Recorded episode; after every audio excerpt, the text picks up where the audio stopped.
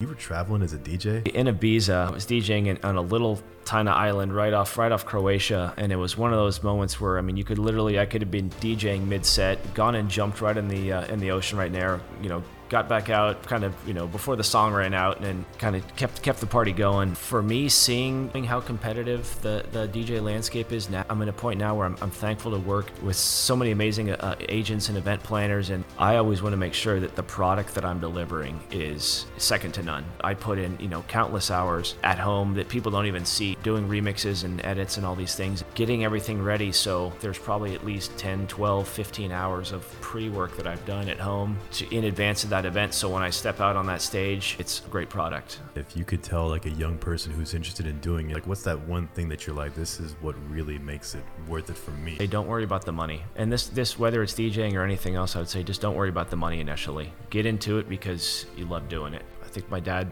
the saying he said once was, you know, find something you love doing and then find someone who's going to pay you to do it.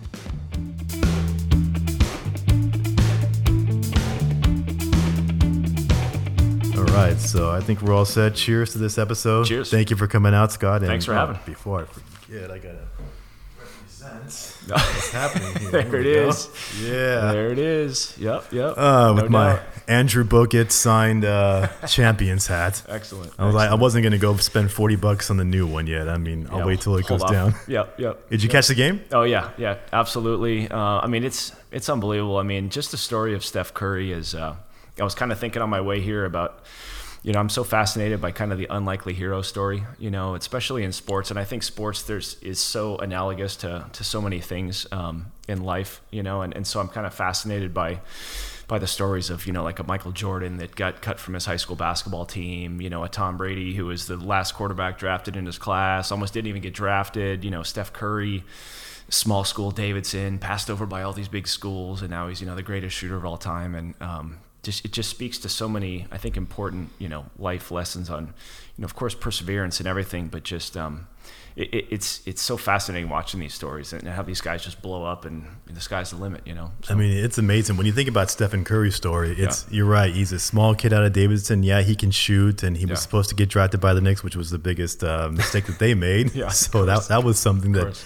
completely changed the face of the NBA yeah. and for him to deal what he had to deal with yeah. and for being the non quintessential big NBA player like LeBron James, who's got the size, the athleticism, he can yep. do everything, yep. and still change the game the way he did with four rings. Mm-hmm. I mean, I, am I, I, told someone the other, I think, you know, it was yesterday when they won. It's like if yeah. he wins three more rings, yeah, because he's he's a point guard. Yeah. So they don't get beat up in the lane like you know your, your centers do, and they, yeah. they, they go out early with injury, and my knee's gone, I can't play no more. These point guards can mm-hmm. play until they're like 45. Like I forgot what Ray Allen was. Yeah. He's got another 10 years if he wanted to, and he's taking yeah. care of himself. Yeah. If he wins three more rings with the Warriors, and he passes Jordan for rings all with the same team. Yeah.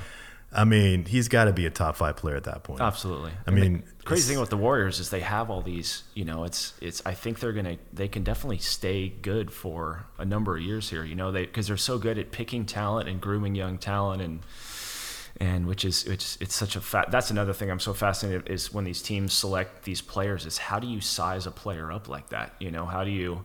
One of my favorite comments is. Uh, the old coach of the, the 49ers, Steve Mariucci, was talking about uh, was on this Tom Brady documentary, I think. He was saying that, you know, you can't just take a player and kind of, you know, rip them open and see what's inside and really kind of get to know them on that level, you know, because that sometimes the players you think are going to be the, you know, can't miss talents and all this stuff just flop because they didn't, you know, maybe between the years it wasn't all kind of where it should have been or something. You know? It's yeah, I remember Ryan Leaf back in the day. Yeah, like the best thing, the best quarterback. He had the quintessential like body, the athleticism, the arm, and yep. then it just because yep. he didn't have it all done up here. Yeah, yeah. And it's like I think one thing that we learn as we get older, because we're both in our mid thirties. Yep. So we learn, and when we look back on our lives in our twenties, that even though I said I thought I knew a lot about how the world worked when I was 21, I look back now like I really didn't know what the hell I was talking about. Oh yeah. I, yeah. In the in the moment, it sounds like I got this. I know what I'm what I'm doing. I know how this whole thing works. There's yeah. no way it could be different. Then you get 35, like oh, I was wrong. Yeah, yeah.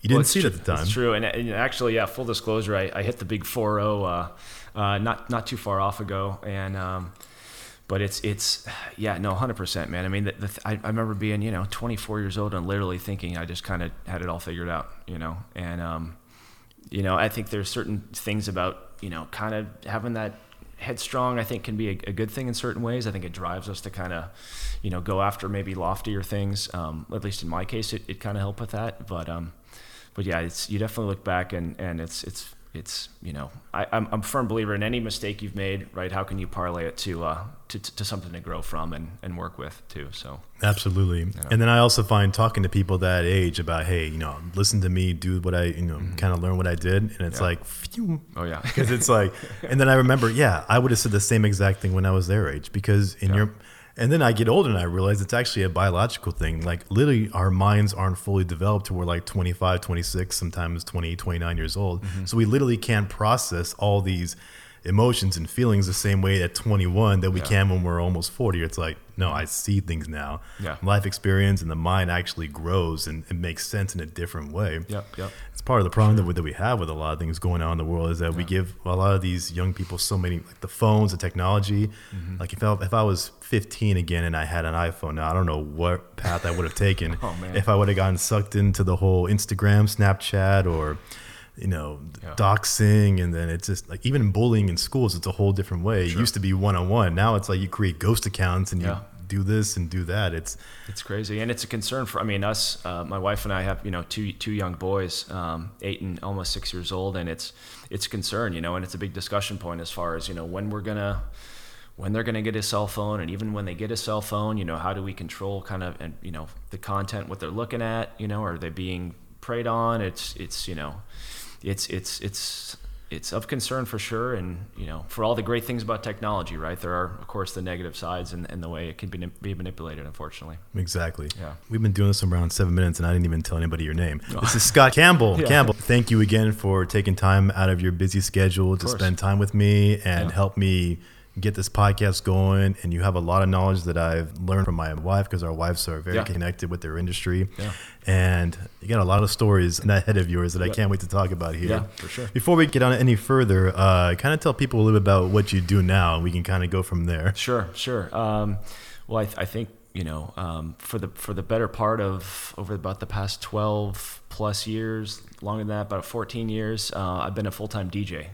Um, so DJ, disc jockey, uh, spinning records for a living. Um, you know, have music we'll play for a living. Uh, but no, it's it's it's um, and I've had kind of other various jobs off that. But for for well over a decade now, that's been my main source of income is being a DJ. So why DJ? How did you get into that? Was that a fluke, or was it I've been thinking about this for a while? I, me, I mean, music has always been there. Music has always been a, a huge part of my life. Uh, I've always been a mu- self-professed music nerd, loving all kinds of stuff from Vivaldi to John Coltrane to Biggie and E40 and Metallica, just everything. Um, Great. I grew up playing the cello as a kid. You know, thanks to my parents for uh, for kind of introducing me to, to classical instruments and how that can really help you, um, you know, in so many ways.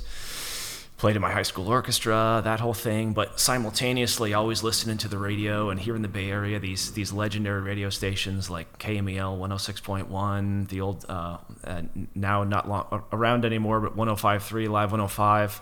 Um, you know, listening everything from hip hop to you know to rock and 80s and all these new stuff and while I was playing the cello at the same time. So I've just been fascinated always by music.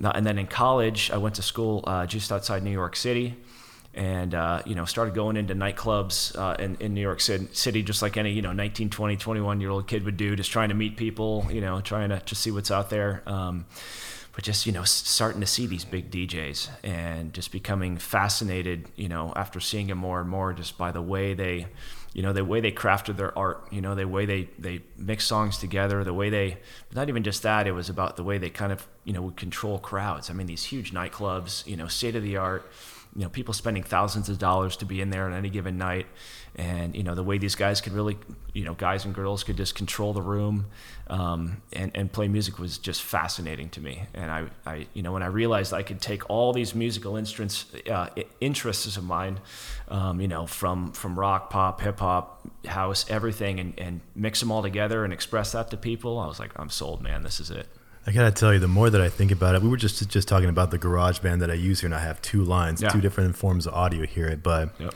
if I were to go to a DJ who's performing at a Vegas nightclub and turn that laptop around, like how many lines of audio would I actually see that you're dealing with Yeah. in the moment? Not only are you, you mixing all this, you're listening to the next track, then you got to control the crowd, Yep. then you got to sync it with the, the smoke and whatever. Yep. And is that something that you do specifically when you say, boom, hit the smoke, or is Yeah. that somebody back there? Well, the, the the the lighting and you know kind of the pyrotechnic kind of stuff. They they normally, especially at the big clubs, they have people that just control those. Like there's just one guy for lighting, there's just one guy for you know. Or sometimes I do a combination.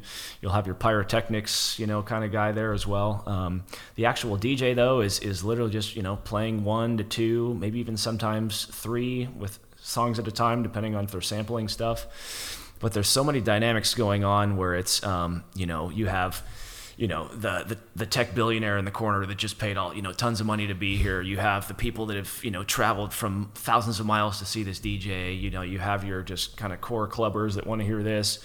You have people that want to hear hip hop. You have people that want to hear house music. So you're really just you know you are the party in that case where you're controlling everything. And um, you know these these big top DJs get paid a ton of money because it's you know kind of you're you're you're pulling all the strings to make it all happen seamlessly and just and set it off so it's, it's pretty amazing watching watching it all go down Like what sets like the more bigger names? Like when I was a kid, it was Tiesto, and Yeah. I don't even know why it was him, but that was just the name you always hear. Oh, Tiesto's playing. We got to go to MGM Grand because Yep. he's there. And I'm like, okay. Um, to me, I'm like, if I didn't know who he was and I just heard the music, but okay, it sounds like that guy. Like, Yeah. what sets him apart? Or like Steve Aoki, who just does these crazy, like, he'll jump in the stands or do something. Like, what what sets them really Yeah. apart? Is it really the theatrics, or is it just how they can sync the music the right way? Man, you know, I, there are so many really good DJs now. Um, eh, you know, and just and ever since you know, technology has obviously really helped um, to really even the playing field. Uh, when you can literally just travel with, you know, not even just a laptop, when you can just travel with a couple USB sticks full of songs and you can go play it, you know, anywhere in the world at any club. Uh, it's made DJing an incredibly um, competitive landscape. But when there, you know, these certain, you know, people like you said, the Ties- Tiestos, the Steve Aokis, Calvin Harrises, all these huge guys that um, have been producing and been at it for years. Um, so I think there's something to the, the longevity and kind of how they've, the business side, how they understand that. Um, you know what they're actually doing. Kind of, if you go see, you know, Tiesto on any given night right now, you know he's not probably doing anything earth-shattering, but his persona at this point is so kind of larger than life that that's what draws people in. It's like, oh, we're gonna go see this, you know, see this guy. Or Steve Aoki is very uh, theatrical too. He brings all these other kind of comical events, like he'll throw a cake at, at the crowd and gets smashed all over. Pe- people love it, you know. And I'm always just blown away by like dude, if you threw a cake at me and hit me in the face, I mean, I'd, I'd probably call security and be out of there. Like, I'd be like, this is ridiculous, you know? But, um, so I think it, it's, it's awesome that it's so competitive now and that it's, it's so easily accessible for people to, to go start DJing. Um, but I think, you know, kind of those who have been doing it a long time, like I have, and I'm not by any means trying to say I'm on a Tiesto level, but, you know, doing it for, for, for over a decade now, um, and doing it as a full-time job, it, it's, you know, it's it's way more about the business side of things than just necessarily kind of the music side of things. And it, You know, I also noticed that it really speaks to the persona they create, like you just said there. Yeah. Because have you ever heard of a guy named Simon Sinek or Simon Sinek? yeah, yeah, absolutely. See- uh, uh, start with why. Right? That's the guy, Yeah, right? yeah. He has the the saying that he does in all of his speeches, which is people don't buy what you do, they buy why you do it. Mm-hmm. Yeah. And if you hear it once or twice, it doesn't really click. But then the more you think about it, the more you put it to real life, people who are successful, whatever their craft is, you really see when people buy into somebody, they believe in somebody. Mm-hmm. Like with the Tiesto, for example, he could put on a bunch of crap music, Yeah. but his persona is so high now that if I come and see Tiesto, I'm enthralled. Yep. Whereas if some other DJ put the same exact track on, it's like, Oh, yeah. yeah, you know, it just wasn't. One hundred percent. So it's like Yeah. they believe in him. He made him feel a certain way for so long that he has that with him. So he, I'm saying he can't do any wrong, but Yeah. pretty much you get to that that level, you're pretty much set because people believe in you and they Yeah. trust you and they want to go spend the however much money that they're probably charging these clubs to go see Yeah. him. Yeah, yeah. And you're right. You have that image and that that brand. It's something that people actually relate to. Yep. So when you do your, your gigs, what do you spec- uh, like specialize in weddings? Or do you clubs? Do you do big events? You had something on your Instagram where the Secret Service was was there with you. Yeah, I'm like that looked like a fun event. What was it, MoMA? Uh, that was at uh, Moscone Center in San Francisco, um, and there was a certain um, head of a, a very very well known uh, tech um, tech company doing their their annual big uh, convention down there. Um, so this this you know this one of one of the several huge billionaires in this area, and so it's that kind of level where it's like this guy needs Secret Service there. Um, but I, I mean I, I for years I, I, did kind of only nightclubs, you know, only bars, lounges, nightclubs. Traveled around. I had a residency in Vegas for for a while. You know, traveled along the West Coast playing. Um, uh, and then I was incredibly blessed to my wife and I, um, you know, became parents. And so about eight years ago, when that first happened, you know, that was that was an absolute game changer uh, for for for me, for us. Um, you know, and I really kind of shifted my focus to you know, because kind of a lot of things that come with, you know, really being on that nightclub circuit and staying out late till all hours and going all those after parties, you know, and it's just it's just a different slice of life that is just for the most part not not very conducive to being a great parent, a, a great uh, a great spouse. Um, so you know, when our kids came along, it was really time to, to switching up, and I'd I'd been looking to switch anyway, so it, it was it was nice to do so. But um, started focusing focusing more on um, corporate events, private events now, um, which which which I mainly do now, um, which is much much better for a work-life balance. Uh, it's actually they, they tend to pay uh, much more as well, which is great. So better hours. You know, you're not not out all night long. You know, I can still be up at the little league game the next day, that kind of thing, which is great. So you know, it, it it's pretty nice to keep doing what I'm doing, but but have the the much better balance time for the family. That makes total sense there. Yeah. What was that conversation like with, with your wife as you guys are getting ready to become parents? Congratulations, yeah, by the way, on you. that. Appreciate it. In terms of what uh, the family needs from from you, was it more of the environment of being in the night nightclub and the things that you see, or you're out till two a.m., or was yeah. it the uh, just the fact that you're just gone for what 40 hours or 50 hours what was your schedule normally like anyway? Yeah i mean it's you know the weekends are always gone you know you're you're out you're out you know till i mean the, the clubs close at, at least here locally they do uh, at 2 a.m so you know you're not getting home till probably at least 3 a.m if you go to the after party you're coming home 4 or 5 a.m and it's it's just a whole different thing that um, you know me being wanting to be the best best spouse best dad i could be you know i just said you know this, this is not for me anymore you know um, so so what you know, kind of like any profession, you know, there's there's the good parts and the bad parts. In the DJ world, you know, uh, you're getting to travel, play some amazing parties, celebrities, all that stuff, but you know, you're just gone a lot on the weekends. A lot of time when you know your spouse is off from work, or you know your kids are trying to just hang out, relax with their dad on the weekend. You know, and I'm out having to work a lot. Um, that can be tricky. You know,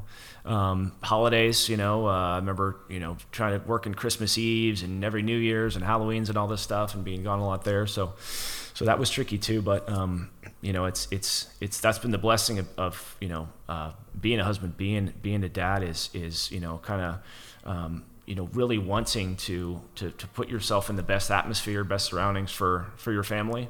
Um, and it's and it's you know so it's it's just it's been a much better better flow. It's uh, one thing that I've really it's sort of a theme that I've had with a lot of my guests. It's really that balance of mm-hmm. trying to find out how can you have that career? How can you have that family? How can you have the life you want to live? As we get older, we really find out that is so hard to accomplish, especially around here with the cost of housing, the cost inflation, what at eight and a half percent now at the time of this re- recording, yeah. which people start noticing when you have multiple mouths to feed and you go to the grocery store. That bill that used to be seventy bucks is now one hundred and twenty. Mm-hmm. Where did that money go? Where did it come from? Yep. And to be able to say that you've been able to build up a, a career where you can actually have that that balance is something that a lot of people are trying to figure out. What's like uh, when you first started this industry? I'm sure it was just like gung ho. Like I got to do.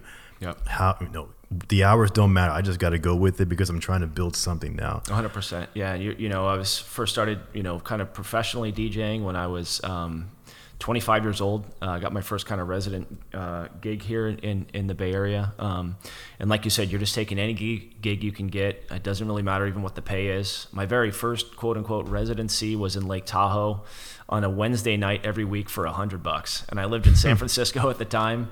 And I, you know, gas was like at least 60 bucks to go all the way up there and come back. You know, I stayed at a friend's house and um, I essentially made no money but just the fact that it was you know my first kind of regular gig um, and just I was out actually DJing for people was you know was was all that mattered to me at that point.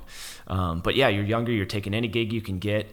Um, and that's something I always encourage people people now too. Anyone in not just aspiring to you know to try to be a DJ but I think just kind of in any business is you know don't don't always you know try to find like the you're not going to get the the best kind of gigs or opportunities right away. You know sometimes you need to just kind of take what you can get and get out there and meet people and network and um, start cutting your teeth and, and work your way up that way do you ever hear that from younger DJs like in the 20s? Are they coming to you like, "Hey man, how did you how can I what's the what's the shortcut? What's the secret to get to where you're at cuz I don't want to deal with all that, you know, yeah. not making any money." Are they asking you that? Well, sure. I mean, I was literally at an event I think uh, 2 2 weeks or 3 weeks ago and um, this this guy came up to me and was DJ and he said, "Oh man, you know, just love watching you work and and all this and um, you know, ah, man, I would just love to try to figure out how I can go DJ and what do I have to do?"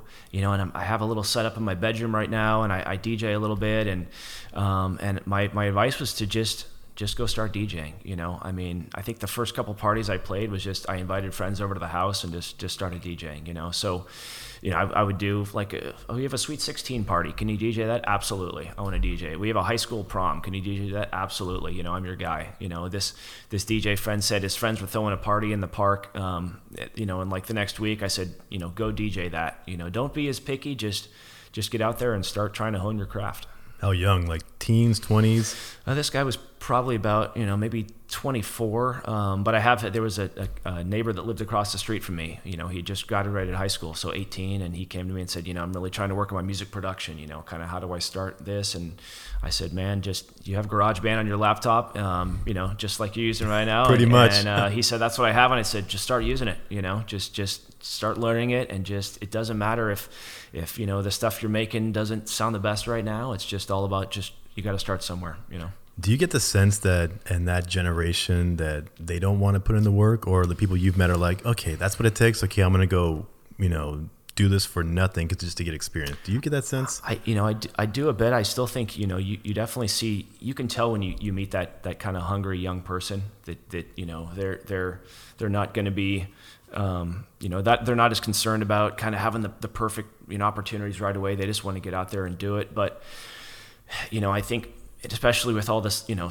uh, social media, everything these days, you know, kids see go on Instagram and everyone looks amazing, everyone looks, you know, beautiful, and everyone has the pol- most polished product to put out there. Um, I think, you know, um, you know, or kids kids want to take jobs right away and expect to be paid a six figure salary right away. I, I, I definitely think there's a lot of that out there right now, and it's it's kind of unfortunate because um, you know the only real way that you uh, that you get better that you learn is to try things to fail and to really spend time, uh, you know, practicing and, and working on your skill, whatever it is. Not even if it's not DJing. You know, if you're trying to, you know, uh, you know, become a you know a contractor or become a dentist or whatever it is you need that to put that time in to um to, to, grow your skills and, and get better and improve you know it's amazing how much it's like oh i can just do this and make six figures right away it's like yeah. when we were growing up it's like the six figures oh my god i'm gonna be rich i'm gonna have yeah. you know i gotta do yeah. this this this and eventually i'll get there and i'll have the house of my dreams i'll live in bel air or something like that yep. and now we're at a point where wow, you're like in high school and you think, okay, if I just do some yeah. good Instagram or TikTok videos, I'm going to be a millionaire right right away. And yep. it's like, where did the, the, sentiment come from? It used to yeah. be all about hard work. It yeah. used to be like my like my job now as a police officer. It used to be, you know, 20 years ago, you had that job, you were set, you got in a great career, pension, mm-hmm. security, mm-hmm. benefits, all that good stuff like that. You can have a long 25, 30 year career, whatever it is. Nowadays, these young kids, or some young kids, not the people that I work with, but some kids in various areas look at that and they say, it's not enough money, yeah. you know, am I, I got to work nights. It's like, I want to go do this TikTok thing when I can do my own thing. It's like, wow, you really think that you, yeah, there's always that unicorn out there that makes it, and they get all the publicity, like those what Jake and Paul, or Jake Ryan. That's right. Yeah, What's Jake the name? Paul Jake, Jake Paul. Paul. and his brother. Yeah, exactly. Like, yeah. yeah. there's always the unicorns out there that yeah. make it, and then good for them. They did the work, they got the right time, and awesome, good for them. Not taking anything away from them, but for most people, it's like yep. you got to put in the work. Yep. You're going to make nothing. Like you were saying in the beginning, you were losing money driving to Lake Tahoe from San Francisco. Yep. But you were doing it for the experience, to learn how to deal with the crowd, to learn how to mix. So when somebody who was going to pay you a little bit more comes along, you're like, look at what I got. I got this resume here. I got this party, this party. That person recommends me.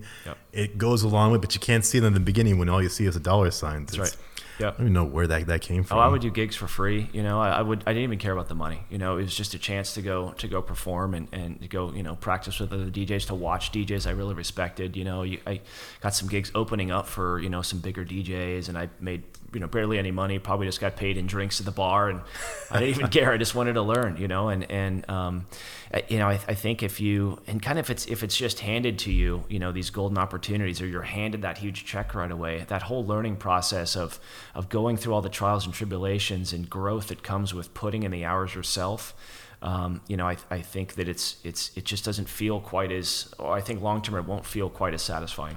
Because I remember when I was a kid, and I was, geez, probably in my early teen, like 10, 11 years old. My dad lost his job, and we needed he needed to help pay for the family, so he took a night, you know, newspapers when they were a thing. Yeah. He delivered new, new, uh, newspapers in the morning. He would get up like at what 2 a.m., go to the warehouse, load up the car with all these newspapers. I would come home. I would help him fold them into the little cylinder things that they were. And Yeah. then if I was still awake and I didn't have school the next morning, I go with them and we go deliver papers. 2 a.m. in the morning, okay, flip that paper there, flip that paper there, flip that paper there. Awesome. And I remember he would bring him his paycheck, and at the time I thought it was a lot of money. It was probably like maybe 150 bucks for the whole month, Right. Which to me as a kid was a lot, lot of money. And I know him trying to support the, the family. It's like it's you know it's something, but it's not enough to really. This is back in the late 80s, early 90s, whenever it was. Yeah. Uh, but to still to see him put in that that work because he knew what he needed to do for the family and actually going with him to actually do it. Mm-hmm. And then he also got a job, you know, cleaning bars at night. After the people left, he would come in. Actually, he would do it in the morning before it opened, and I would go help him. We would go mop the floors, we clean the toilets, we get the bar all Yeah. set up here. And I'm like, probably the only guy, the only time when you can be underage going into a bar behind the counter when no one's there. Just, Yep, yep. How does this whole thing work? Cleaning the faucets, changing the ice machine so it's ready to go, and it's like those little skills that I learned from my father early on in my life, in Yep. my late, in my early teens, late single digits, like Mm-hmm. really that carried with me throughout my entire life. So the little things that I do now about making sure things get done in a specific way, I can attribute that all the way back to what he taught me back in the day. Absolutely. So like, what what what was like your experience when you were growing up? on the on the parent thing, I absolutely, you know, my, my parents, um, you know, we would get a small allowance, but it was very, um, it was very like you, you know, you need to go if you want to go buy that thing, you have to go work for it, go earn it. You know, we're not just going to give it to you. Um, you know, but but yeah, I do come from a military background. My, my grandfather, my dad, um, and I myself, uh, all in the mil- uh, military, former military. Um, I was in the Navy. Um, I actually went to a, a military academy for college. Just outside New York City. Um, and then after I graduated there, I had a, a service commitment of uh, I was in the nine years of both active and reserve in the Navy. Uh, part of that time was when I was kind of first starting out as DJing, but um, So from- you were in Annapolis. uh, so so not Annapolis, but uh, I did go did um, study there a bit. But this was actually the Merchant Marine U.S. Merchant Marine Academy, okay. right outside New York City on Long Island. Uh, one of the it's there's five federal academies: West Point, Annapolis, Coast Guard, Air Force, and the Merchant Marine Academy is the one I went to. Um, but that yeah that military background and, and especially when you go to a service academy and you you start as a freshman you know kind of just doing exactly what you're talking about. I mean i was scrubbing toilets and you know learning how to you know clean the grout in the shower and all that stuff. And you work your way up to uh, you know to by the time you're a senior you're essentially in charge of the whole whole place. Um, but that background has been um, an unbelievable foundation for kind of everything I've done since then as a DJ and, and in other other um, kind of work interests too. Um, understanding, you know, the value of hard work, understanding, you know, um, you know, kind of getting getting your butt kicked a little bit, you know, and and learning, you know, how to foster, turn that into becoming a leader and and uh, and uh, travel around and everything else. But it, it was an amazing foundation. You know, I never asked this this question, but it's a good thing that you brought up. Yeah. What exactly is a merchant marine? So merchant marine is anytime you're, you know, you're say you're driving across the Golden Gate Bridge and you see a huge container ship coming in. So Right. It's all those big uh, merchant ships that, that bring either uh, containers in, so a big container ship, maybe a tanker, so the ones going out uh, here in the Bay Area to the big Chevron pier over in Richmond. Uh, so the merchant marine is any huge or not so huge, from from small to large uh, ships on the water. Uh, merchant marine is you you are in charge of you know, doing everything on board. So driving the ship, uh, you know, f- making the engine operate, you know, ju- just controlling the cargo, all those different points. That that's what all the merchant marine is. I think the stat is it's something like 80% of all the goods that come to the U.S. come via via water. Uh, so via via merchant marine.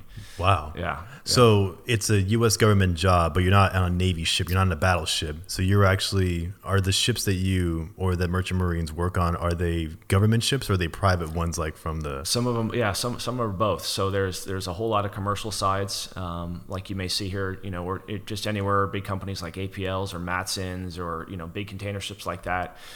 Uh, or there are there are also uh, all a good deal of government ships that are also in the merchant marine that are operated by uh, merchant marine officers and uh, non-officers um, that carry government cargo as well. So anything on maritime related on that water is, is all merchant marine, whether it's you know private uh, or government or not.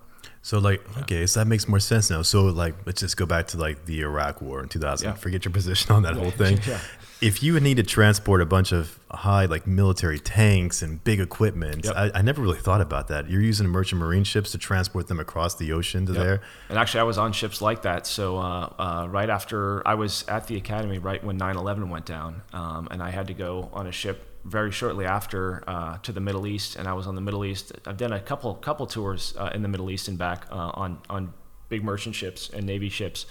Um, but yeah, so my, my cousin at the time was was an officer in the army who was actually stationed right side right outside of Iraq, and we always kind of joked that I would bring her all her all of her her equipment, all her vehicles, from helicopters to tanks to Humvees. I would bring her all her new stuff and take back all the battered stuff on my ship. Um, So it was all that stuff that goes over there is, is via ship. Yeah. Yeah, like if I would, if you would have asked me, I would have thought, okay, they probably take a bunch of C-17 cargo planes and they're carrying everything back and forth. But Yeah. really, it's the ships Yeah, that nobody yeah. talks about. All the big pieces go on, on the ships. Yeah, yeah wow, for see, sure. Learn something new every it's day. kind of like that that silent little, you know, kind of out of sight, out of mind. How did all this big container of Amazon products get over here? You know, well, it was in a big old container that came into the port. you It's like the navy, like, like the big carriers get all the attention. Oh, I want to be in the navy because of that. You're on this big ship, and then really, it's these guys behind the scenes that are, power the whole thing. If it wasn't for them, this whole thing wouldn't wouldn't, wouldn't happen. that's right. Yeah, yeah. Did, you, did you hear about that controversy? I think it was the George Washington, that carrier, where there there was a couple of people that you know took their own lives. Yeah.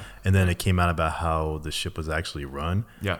Do you have an opinion on that, or do, you know, in your your experience, does that seem like something that you wouldn't put past? Like, yeah, you know, if without without the right captain, Well, you know, I, it, certainly you you you question the leadership, um, you know, in, in kind of any situation like that, you know. Um, but on a that those the, the carriers are, are you know they are really like floating cities in the Navy. Um, I was never personally on a carrier, but I know that I mean there's there's hundreds, if not I think a thousand crew member on those ships. I mean they're they're huge ships.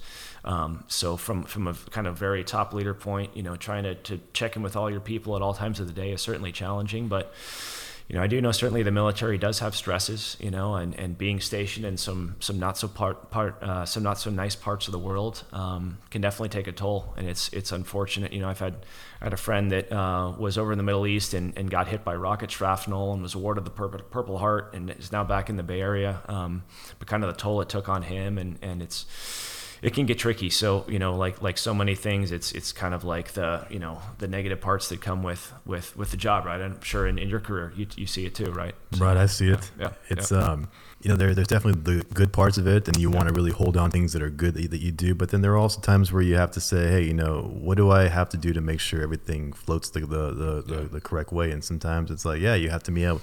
How do you find that balance to make sure everything works? And it can be tricky sometimes. Yeah, yeah. I mean, I think in any in any career, you know, dealing with stress is is um, is is so essential, you know, and and um, I think even in the past couple years, you know, I you hear this term, people talk about their their anxiety and you know, kind of what that. And for years, I always kind of dismissed it as oh, you know, anxiety, whatever. Um, but a number of years ago, I, I found myself, you know, kind of uh, at times where I, I would feel kind of lightheaded all of a sudden, and I really wasn't sure why. And I would realize because I had just been holding my breath and and you know, kind of concentrating um, or thinking too hard about something, and realize, well, actually, this is you're having anxiety right now, you know, so just it, it's it's there and really in any kind of any profession you know uh, certainly not just in, in mine but in any profession and it's it's um, you know that's that's probably a whole other discussion but uh, it's you know it's always there how you how you handle the stresses of life you know how you how you work through it when they do when they do come up Yeah. So you did how uh, how much in the Navy? How long? I was uh, I was nine years, oh, so four years uh, at the academy, um, and then nine years uh, in active and reserve, so thirteen total. The biggest takeaways you've learned from the Navy about this is the life lessons that actually, if I wasn't in the Navy and I never learned how to do X, Y, and Z or put in the hard work, and maybe I would have never taken that step to become a DJ. Sure.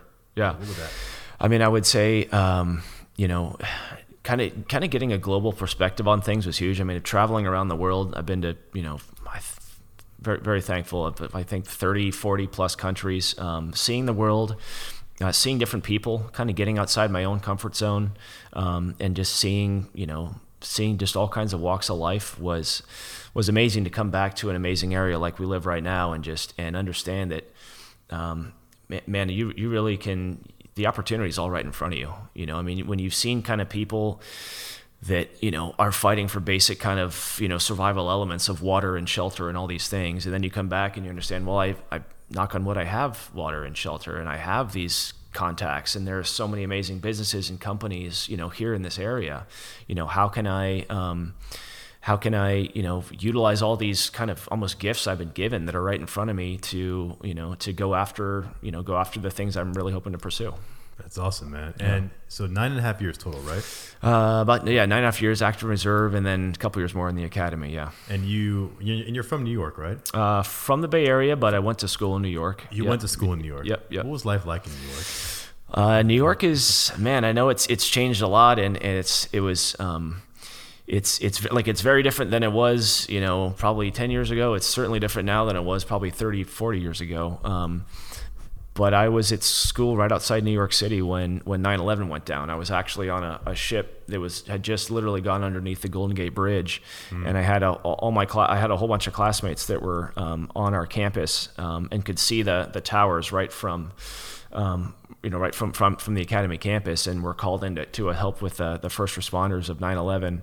Um, 9/11 was a huge change for New York City. It was, um, you know, I think it brought the city just so much closer together, you know, and it, it, it just people just kind of almost thought that you know they were at one time kind of um, you know invincible or immune to any sort of you know uh, huge strife like that and yeah. and after 9/11 went down it was you know absolute game changer for for many reasons of course it, it's a it's amazing how every gen- generation has that one thing, and for us, it was 9 9 11. Yep. And, you know, even to the, the even to this day, the lessons of 9 11 are still there for us. Like, remember going into the BART station? Yep. Did you ever take, take BART? Yep, yep. There would always be, be signs with, like, just say, see something, say something. Mm-hmm. Because everybody was, was so afraid that the next thing could happen here. You know, they'd heard about the bombings in London on their, their trains. We don't want it to happen yep. here. So put the word out, put the word out, put the word out. If you see something, say something. Mm-hmm. And it's like that lesson from the 9 11 experience throughout that more tumultuous time in the early two, 2000s, it kind of got everybody said, hey, we don't want anything to happen like, like, like that again. So we're all on edge here. And I was thinking about that the other day when this whole gun violence thing was, was yeah. coming up. And unfortunately, no matter your, your position on it, these things yeah. happen in waves. When they happen like they're happening now, it's yeah. all about it. When they stop happening, everybody just kind of like puts it aside. It's yeah. For whatever reason, that's the way it, ten- it tends to work out. Yeah. And they were talking about legislation and then mental health. One side says that. I'm like, it's actually both things. It's yeah. like you cannot legislate your way out of the whole thing. It's not going to happen with the Second Amendment, and you're not going to get rid of the Second Amendment because constitutionally you need 75% of Congress. Yep. There's no way that much of Congress is going to agree on anything. Yep. So that's out the door. So yes, there are laws within each state that need to be reevaluated. Mm-hmm. The idea you could be 18 and purchase an assault rifle I don't know who would have. To each their own, I guess. Right, right. I'm sure there was some responsible 18 year old somewhere out there who actually maybe live in the middle of Nebraska, yeah. and you are around guns your whole life, and you're taught exactly how they're supposed to be handled. Yep. And your father would literally rip you a new one if you did anything wrong. Yep. With it, so maybe in those, those, those cases, I could see something like, like that. I don't know if an AR is necessarily something you would need. Yep. But then there also has to be that that side on the mental health side where it's like if you see people who are saying certain things or they're acting a certain way, you should probably tell somebody about it. Get the professionals yep. involved so at least they can step in and say, nip it in the bud now. Yep. Because if nobody says anything like, ah, he's just, that's just who he is. He'll, he just says a bunch of nonsense. He would never do that. Yep. And then something happens and it comes out, how come he never said anything? Well, I didn't think he would actually do it. Well, yeah you know, had somebody known earlier, we could have stepped in. For sure. So, and I think just as a guy, I mean, and I'll speak for guys, um, you know, uh, only, but I, I think guy, us guys is, you know, we often kind of are afraid to ask for help. You know, we think it's maybe not kind of quote unquote manly enough or, or tough. And it's, you know, I just kind of suck it up, kid. You know, that's what a lot of our dad, you know, kind of dads would tell us just, nah, suck it up and get out in there. But it's, it's okay to ask for help. You know, it's, it's, it's actually showing, you know, to me more strength and, and, and more courage to do that. Um, but I remember being on, on, you know, several ships and we had, um, at the time, I think I was like 23, 22, 23. And we had groups of, uh, young Marine Corps, uh, soldiers, um, on board with us for protection when we were in the Middle East. And these guys were all just you know barely 18 years old, you know. And I always thought it was kind of kind of interesting wow. that, that you know you could be you could be 18 years old and sent to Iraq, but you know you couldn't go back to you know the United States and go buy a beer legally in a bar. You had to be 21 years old, and I was, I was like, huh, how does that work? You know, Yeah, you like, know, eh, it doesn't sound quite right. I know? can't buy a beer, but damn it, I can buy an assault rifle somewhere in certain states. Can't do it in California, Yep. but in Yep. some states you can. And you Yep. know, Yep. to each state, Yep. if that's what they want, want to do, then it really becomes back on the voters. Like if you live in that, that state and you don't like the way things are going, that's up to you to change the Mm-hmm. leadership there. But if the leadership says this is the way it's going to be, and nobody within that state or company or whatever changes it, then you know it's maybe this isn't the right place for me. Which I know it sounds bad. It's like well then move, but Yep. you know if you're li- living somewhere and you don't like the way things are going, we see it in California. Yeah. Everybody's packing up and leaving since the pandemic because of taxes, the homeless, you know, everything, the wildfires. I mean, it's just one thing after another. you Everybody's know? just packing up and saying, Yeah. "The heck with this place! I'm going to go to Texas." Yep. You know, no state taxes, and I can get more land. I can get a big old house for 300k Yeah. compared to the closet I had that was 1.2 million. That's true too. So Yeah. I, Yeah. you know, you just can't look at real estate listings anywhere else. You know, I it's just exactly it's too yeah. hard. But it, you know, it does speak to. They're like, you know what? I'm Yeah. done with the state. I can't let you know we can't get pe- people into the government that we want, so Mm-hmm. we're gonna leave. The people who say they want to leave and say, hey, yeah, you know, that's you do what you got to do. They're Yeah. like, they're you having a, be- a better life, then there we go. yeah. Uh, it's I thought it was kind of cool. So You got the speaking of the Warriors, you know, when, when Steve Kerr, uh, you know, came out during the finals, you know, and, and obviously talked very openly about about the, um, you know, the the Texas incident and, and kind of gun control in general. You know, I always think it's it's uh, it's you know. Pretty, pretty cool when you see kind of your, your sports icons, whether it's a coach or player, that will come out and be very vocal about you know trying to encourage change, you know, trying to, to you know get get things to happen, you know, because just a lot of big celebrities, you know, regardless of sports, you know, acting, whatever it is, or they don't, you know, and it, it's it. It'd be nice to kind of see more, you know, people kind of help take a stand because of how influential, how much, you know, clout these uh, these people have to to people of all ages and all, all areas, you know. and I mean, it makes makes sense of that actually Mm-hmm. happening. But you know, it's not California where the issues are really at. I mean, Yeah. as far as like you know, the other big one was with the whole abortion thing. Like, honestly, even if the Supreme Court overturns Roe v. Wade, regardless of your position on that, Yep. nothing's going to change in California. The laws are going to be the same. Essentially, overturning Roe v. Wade just basically says, you know what? It's not the Fed's job to deal with it. States, you figure it out. Yep.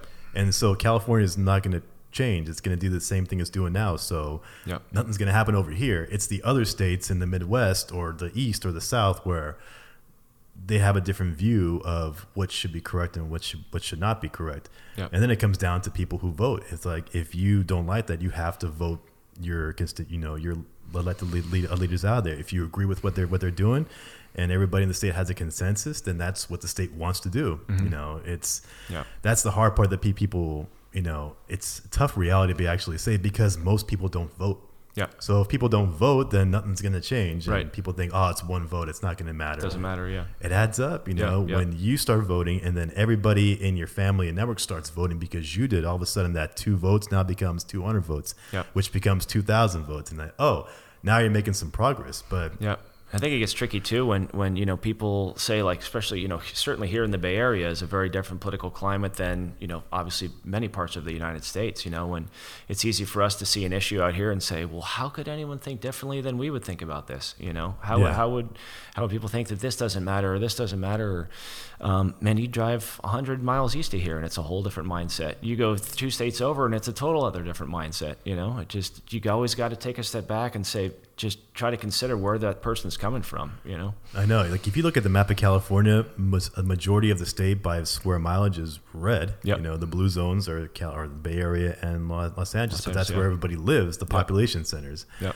But you know, the rest of the state, you know, you can't ignore them. They're voters just like like like you and me, and Sure. you know, they have voices. They have different. What's important to them matters just as much as what's important to us. But you can't just say I turn them off because they don't agree with, with me, which is a lot of what's happening now with Yeah. various different things. It's Right.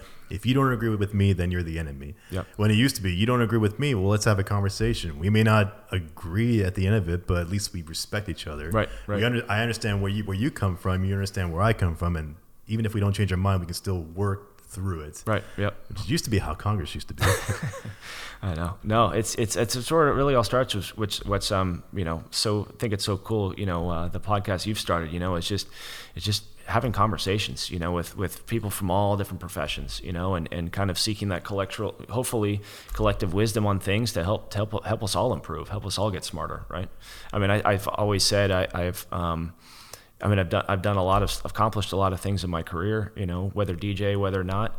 Um, but I, I I'm there's always something more to learn, you know. And, and, I think if I ever got to a point where I felt like I knew everything, well, it's kind of well, what's the point, you know? It's it's you're always learning, you're always getting better, you're always trying to improve, um, you know, or else or else what's the point of of trying, you know? I mean, I couldn't have said it any better there. And it's like you know having a college uh, a degree. You know, back in the day, it was you had a college degree, you can get a job anywhere. Now having a college degree is like having a high school diploma back then, where okay, you got that. Now what do you get? What else do you got? Yeah. And people get drowned in student debt now because they're just getting that college degree, and it's like, yeah, you have to go out in the world. You got to get life experience. You got to go out and you know dig your feet in the sand and actually go out and do some work and actually see what it's like to actually work with people. Yep. And to communicate. Do you have an opinion on this whole work from from home thing? You know, it's interesting. So I um, since the um, I do, and I, I so since when COVID hit uh, two years ago, a little over two years ago now, um, you know, as a, it, in a DJ, just kind of as a quick aside to kind of as some background, you know, uh, events were essentially stopped. You know, mm-hmm. it's it's essentially like you know you're full speed ahead in this career that you thought was not invincible, but you know, it's trucking along amazing with all these different events, traveling all around. You know, I think that year before COVID had hit, I had done events in Thailand and Italy and you know Mexico and all these different things, and then COVID hit, and it was like you know, you're officially um, you're not going to be DJing for a while because we're all staying inside. We're all working from home now, um, and it was a time when I really had to, you know, kind of look look inside and, and be able to pivot and harness my other strengths and things I've learned to, you know to figure something else out.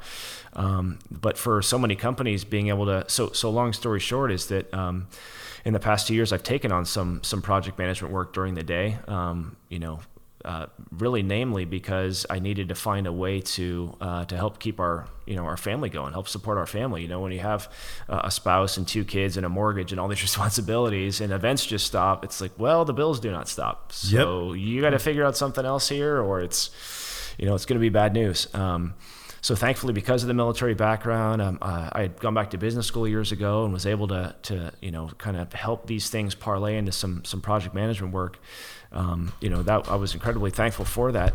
Um, but back to the kind of so so some of that now is is is um, is working from home, which is which is really nice. And I, I, I do wonder if it is kind of the new corporate model. You know, I think um, you know I think a lot of companies are saying they know their employees want to work from home, so they're going to have to kind of start building that building that in as far as you know some of the kind of hiring package they're going to offer. Um, but I do think that we are actually kind of getting the data right now as we speak on, you know, what is the overall efficiency of working at home going to look like? You know, are our business, businesses as lucrative, as effective as they were before when everyone was in the office? And I think on the surface level, you could probably easily say, well, yeah, I'm sure they are going to be, but you know, we're collecting that data right now. Maybe we won't fully know for another six months to a year, you know, until we've had time to actually collect some data and look at it we'll see what happens. I mean, if yeah. you ask Elon, it's like come back to work or go yeah. find another job. Yeah. I yeah. mean, some people hear that and they're like, "How could you ever say that? You don't know how what it, what it's like." Then there's the other, and then there's the other side that said, "Actually, yeah, if I need you to come into the office, it's if you don't want to come in, somebody else will." So, yep. like anything else, there's two sides of the, the equation. Yep. Yep actually you brought something up that was pretty interesting. You were traveling as a DJ. I was, Yep. So how did that come up? How did you get gigs where you were like, hey, I can get to go overseas? Was it with the company? Were you just like finding ads on Craigslist? Like, okay, I'll go over there. yeah, ser- searching the uh, the Craigslist ads for yeah. Italy or Mexico. Yeah, oh, that sounds good. Uh, no, thankfully, you know, it's and again, this is kind of part of you know growing your network and and meeting people and. Um, kind of one event led to another and was fortunate to get an agent or two to, to help with that. Um, you know, so the agent would, would uh, kind of do all, handle all those bookings and, and, and whatnot around the world. Um, so yeah, I mean, some, you know, got to get DJ in Ibiza and, um, Italy, Greece, Croatia, Mexico, Thailand. I mean, places I, I kind of never in, in, you know, in a thousand years would have thought, yeah, you're going to be, you know, on this little Greek island or, you know, island just DJing right now. It's kind of you pinch yourself in the moment. Um, and just feel incredibly thankful for those opportunities. So is Ibiza really that party island that everybody says it is? Like you probably should have gone when you were 22. You never. yeah, probably you should you should knock out that when you're um yeah when when you're you know kind of single and free and, and got no cares in the world is probably the best time to go for sure. But it's but even not. I mean, it's it's it's an atmosphere where um you know you look around and it's it's it's so kind of like post postcard material in some ways. It's just like so picturesque and the you know music's amazing and you know no one's everyone's just in a great mood and it's there's nothing kind of seemingly um, you know negative in the air as far as people trying to hit on each other or just you know being offensive. With it's just everyone's just kind of relaxed and enjoying the scene. It's it's, it's pretty cool. What was like your most if you could think back to all your DJing, especially overseas, do you have that one story that sticks out? Like, let me tell you what happened in this place here that you would never believe. It was so actually in Ibiza. Well, the year before, uh, I was DJing in, on a little Tina island right off right off Croatia, and it was one of those moments where I mean, you could literally I could have been DJing mid set, gone and jumped right in the uh, in the ocean right there, you know, got back out kind of you know before the song ran out, and and and uh, you know kind of kept kept the party going. So there there are moments like that, but it was, um, you know, being be, and then and then the year after that was on a was on actually on a had a big company that that had a friend of mine um, out a friend of mine uh, and I out to, to DJ on the cruise ship. And it was interesting because the head of the company was a huge music fan and mm. knew all these huge DJs and uh, actually flew Kaskade out, who's, you know, definitely one of, been one of the biggest guys in recent memory out. The only the only problem was is is really no one else from the company had ever heard of this guy. So it was like literally you had Kaskade at that time, one of the biggest DJs in the entire world, DJing on this ship for only about 30 people, and no one really knew who this guy was, at least in hmm. that party. I think the week before he had done some huge festival somewhere in front of, you know, probably 60,000 people. The, you know, week before the same deal, Vegas residency and all that. And now here we are in Ibiza on the middle of this cruise ship with Kaskade, and there were about 30 people that had never heard of the guy. And we're kind of like, yeah, this music's okay, I guess, you know. I don't really? It's kind of like, this is Kaskade standing right here, and I just opened for him, and now these people, you just kind of have no idea what's going on. So, you know, um, and then there are those moments when you, you know, I got to, uh, I've got to play with my buddy uh, MC Hammer a couple times, open up, open up for uh, him a number of times, and everyone knows who he is, and people are just going crazy. And like you were saying earlier, you he could literally have pressed play on probably any song out there, and people would have been like, uh, that's cool. It's MC Hammer. You know, just do the hammer dance, and this is going to be great. You know. You know, it's amazing how many people like of us of our generation we just know MC Hammer. We remember yeah. his beats. We remember you know the the mix with the whole Superfly thing, and yep. it's just.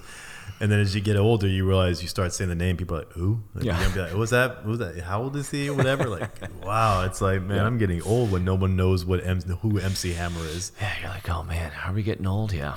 Yeah. It's just a it's a re- it's a reminder of just like how fast time goes after. I think yeah. after you hit 25, when you can re- rent a car, after that everything just time just like goes off a cliff. Like how long ago was that? Yeah. But before you get there, it's like it's so hard just to feel like you're an adult when you can go out and do and do things. But then after yeah. that, it's like.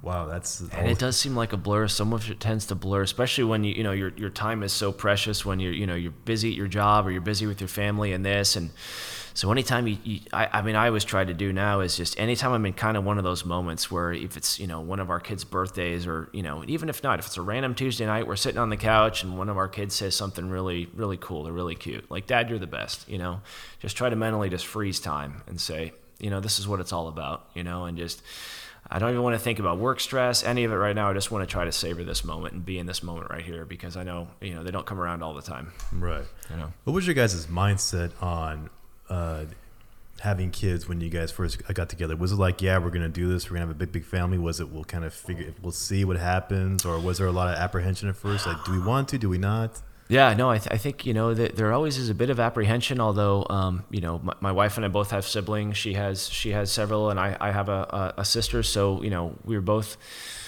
wanted definitely wanted to have kids, and, and not just one, but you know, more than one. Um, but I think you know, like you're saying earlier, the realities of living in, a, in an expensive place, the realities of living in the Bay Area where everything is so expensive and you're trying to navigate it all. Um, you know, the realities of trying to add members to your family and all the associated expenses can be daunting for sure. Um, it just comes down, you know, just really talking with whoever your you know your spouse, your partner is, um, and making sure you're both on the same page. And you know, we we we went back and forth on it a little bit initially. Um, but in retrospect, kind of working through that and growing stronger as a couple, and then becoming parents, you know, is it's you realize what a gift it is, and it's it's been so unbelievable now. Um, but but certainly there are times when you you you know you have some anxiety, you get nervous about can I really be a good parent? You know, can I can we afford all this stuff, all these diapers, all this formula, whatever it is, you know, all the clothes, can we make it all happen? And somehow you just you just find a way to make it happen.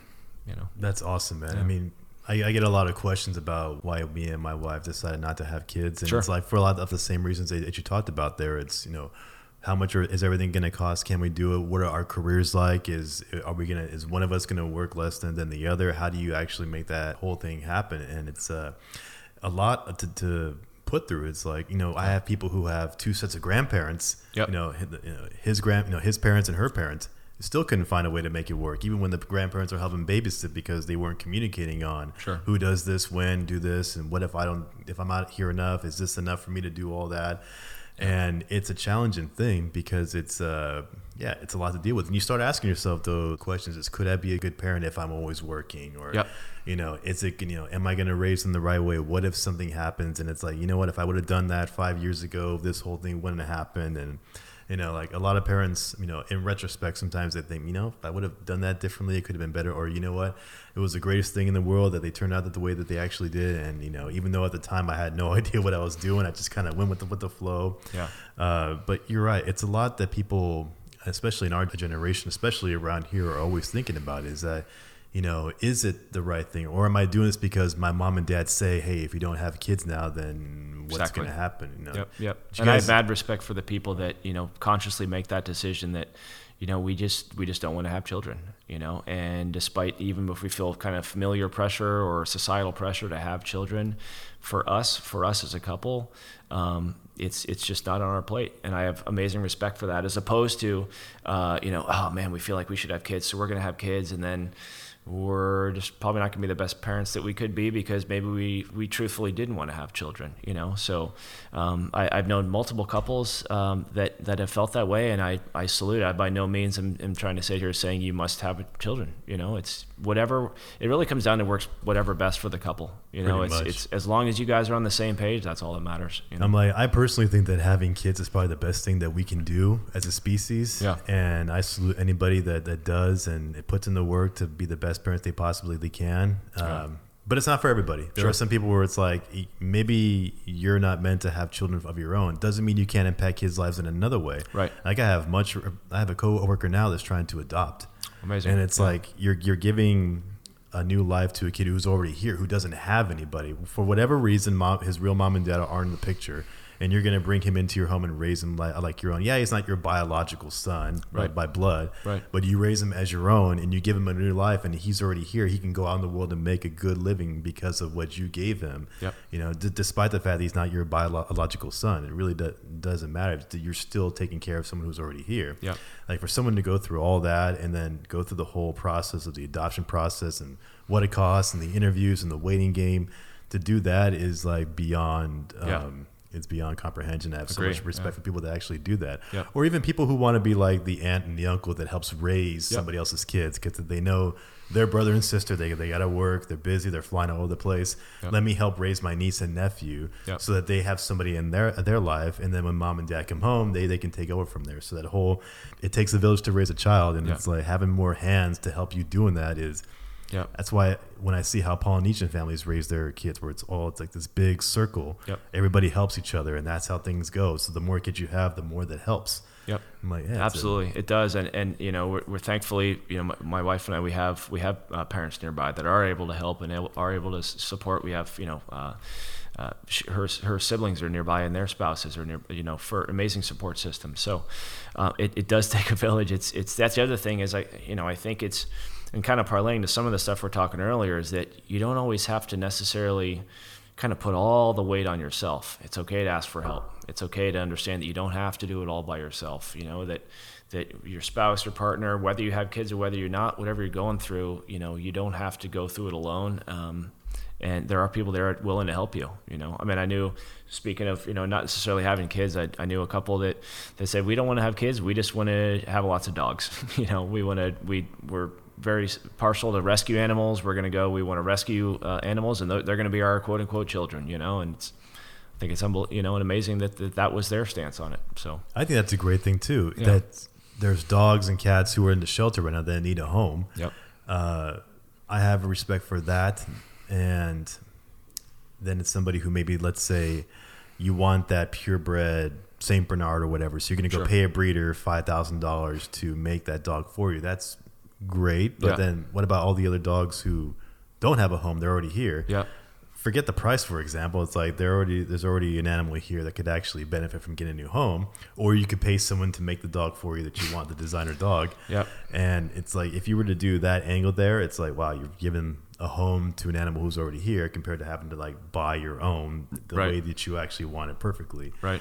You know so somebody who's going to say i'm going to i have the skill and the ability and the space to actually raise or take care of five ten dogs whatever it is yeah. and more power to you because they need homes. And if you're going to give them that that life then hey yeah. more of that is actually needed. I understand both mentalities and i you know i don't you know, I, for the person that wants that purebred, you know, whatever it is, you know, I've, that's that's great, you know, and I think it's if we can sit down sit down at a table and understand both mentalities. I mean, because everyone has going to have a different mentality on it. You can exactly, and you uh, know, I'm not saying anything against anybody who does want to sure. want to pay for a, a, designer dog, but there's also that side where it's like, well, is there a way that we can help the, the animals who are already here to say, hey, you know, I know very a lot of people around here get triggered by that. Like, you know, it's either one or the other. How could you do that when you could do this, whatever? And it's like, well, like, like I said, as long as you listen to both sides, why things are actually happening, but right. understanding that there's also a way to kind of bridge the gap. Yeah it kind of comes back to this whole thing thing here just having a conversation about you know how things actually work why people do what they actually do and you can actually learn a few things yeah you know we get to sometimes we get to set up in our, our own way this is why things are and this is just how they are because they work in my world yep. you go to texas or you go to nebraska it's a different world yep. and unless you're willing to listen to somebody and say how they actually this is why we do it over here you just close yourself off, we're going to continue having the same problems that we do yep. in the world where you know no one's listening to it to each other. No doubt. Yep. Like on a more lighter note, note here, when you sure. go and you do your DJing mm-hmm. around town, do you still have that that same joy that you had when you were, were, were 20? But is it on a different level now because of your experience and the parties that, that, that you promote? Do you still get the same amount of like, what's today going to bring? Yeah.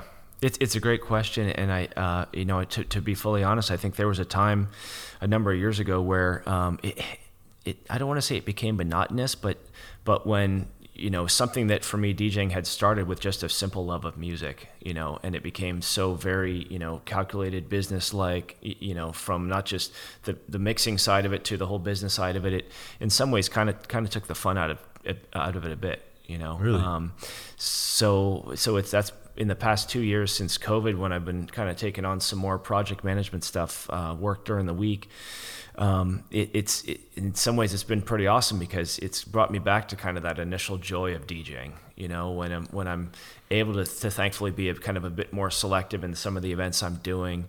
Um, you know, and I, I do have kind of some other ways to help help uh, you know keep our family going. It's it, it's it's like absolutely a total pleasure to, to, when I get to DJ now. You know, and it's um, it's but maybe maybe it was COVID was a piece of that too. Is is when we were all closed in for so long and we weren't sure when the end was going to come, and then all of a sudden here we are to you know we've we've had all this time inside now we're able to celebrate together again you know that maybe that plays a piece in it as well um, but it is pretty awesome to kind of be really excited about you know overall excited and I've never not like I've ever been you know not thankful to be able to be a, a DJ full time you know I feel like it's probably to, to most people on the surface would say, man, that's probably got to be one of the best jobs out there, right? You know, but with any job, there are the ups and downs. You know, there are the the stress you go through, the challenges. Um, but it's it's it's pretty awesome to be at a point now where I'm, I'm back to that initial feeling I got when I first got into DJing, as far as the excitement. That's awesome, man. Yeah, yeah. What is like that one thing about being a DJ that if you could tell like a young person who's interested in doing it about what the, the joys actually are? Is it the experience, the clubs that you go to, the different people? Is it the money? Is it the notoriety? Like, what's that one thing that you're like, this is what really makes it worth it for me? I mean, for a young person, it, all of that could seem very attractive. And, but I would say, you know, at least I would say, don't worry about the money. And this, this, whether it's DJing or anything else, I would say, just don't worry about the money initially. Get into it because you love doing it. If you love, I think, I think my dad the saying he said once was, you know, find something you love doing and then find someone who's going to pay you to do it. You know, mm-hmm. so it's like don't necessarily get in because you want to have a big paycheck or all this, you know, kind of be able to travel and meet all these these cool people. Um, get into it because you love doing it, and it doesn't matter kind of what your first events are you're doing. You know, start off in your bedroom, start off throwing a house party, start off doing whatever it is. But the more you do it, the more things will flow, and the more more the kind of you know snowball will roll and you know after a couple years you'll be surprised where you're at What's like the lifespan, not lifespan, like the the uh, career span of your typical yeah. DJ? Is it kind of when you get into your your 40s most guys like kind of tap out and say okay i'm done with all the loud clubs yeah. or is it you still see people who can continue on is like hey as long as i can create music and people want to see it yeah. i'll just keep doing it or does it kind of like take its toll on your body more so as you're getting it does it you know like i said i'm kind of building things into my contract now where a table has to be a certain height because you know i am you know 40 now and i, I you know i'm tall and i've been leaning over uh, really low dj booths for years now and and it's you know my chiropractor you know has to see me every now and then to help me get realigned for all this stuff. I mean there are certain things like that um, but I, I, think I think you know it, it, depends on the person. I think I think you'll know when it's time to kind of move on. You know, for me, I, I never would want to feel like I you know kind of gotten um, you know to a point where I I just wasn't in touch anymore, or just really had no desire to do it anymore. You know, I I've seen DJs now that are you know, 50, I've seen, you know, DJs older than that, 50, almost 60, and, and still have that passion and drive, still just love creating music, and people feed off that energy. You know, people see their excitement and their, their desire to be out there, then people feed off that for sure age really is a number now more than ever. It's yeah. like if you take care of your body and you eat right, you know, you could be 50 but look like you're 35 or yeah. whatever to somebody else who does, doesn't know, you know, oh, you look like you're 35. I'm yeah. 50 whatever because I take care of myself so I can prolong my career, enjoy things more than I could if I just let myself go and became like you know dad bod bad eating and then just ah screw it, doesn't really matter. And then you know that's how people age a lot faster. Yeah yeah and, and i know there's some big djs you know i think like steve aoki uh, doesn't drink at all he's all green. Um, you know some other prominent djs that uh, are very you know are very uh, uh, particular about what you know what they eat you know their exercise routine they don't drink they don't party they don't do crazy drugs all this stuff. Um, you know for them like you said to have that longevity and be able to put on those huge shows all the time. It's it's yeah, it does take a lot physically on your body, you know, and mentally. And if you're, you know, kind of rock star lifestyle, don't care all the time, it's you know you're gonna you're gonna fuse out pretty quick. That's that's amazing. I never thought about that. That some of these DJs who are more advanced in age than than the other ones are doing things like they're not drinking or they're not indulging in the things that you expect people to indulge in a club. Yeah, yeah. You know, you see the the occasional person like take take a bottle and they just kill it right then and there, throw it in the audience, and you kind of get the perception. Oh, I'm guessing all DJs do have to kind of add the thing, but then behind the scenes, it's like, no, he's just chugging on water or iced tea or something like that because he knows he's got to keep going. Yep, yep. Tap out your body now. It's like I remember there, Steve Aoki had a Cribs episode a number of years ago, and I expected to see just you know like you know, guys and girls laying naked all over the place, and his fridge just, you know, whatever handles of vodka and, and anything. Um, but it was all like green, you know, natural juice and his vitamin, you know, uh, things all over the place, and you know, like very quiet Zen atmosphere. And I was like, then you see him put on his show, and he's just like screaming and throwing cakes and you know, crazy smoke and everything, and it was just night and day different at his at his home center from from his workplace. It was pretty amazing to see. How about your hearing? Just because of the loud environment, do sure. you do you start noticing over time that hey, I'm you know it's starting to go. I got to be careful with it, or because you're wearing the headphones most of the time, it's only when you take them off and then the boom boom of the of, of the of the speakers really kick in that it affects yeah, you. You got to be, you know, I'm I'm very aware of it. I never, you know, I want to be able to. I'm very aware of of hearing, of of you know, I, I try to I work out a lot, not just because I'm trying to get buff or whatever, just because I, I want to be able to stay healthy in this in this career for a long time. I want to be able to play with my kids for a long time.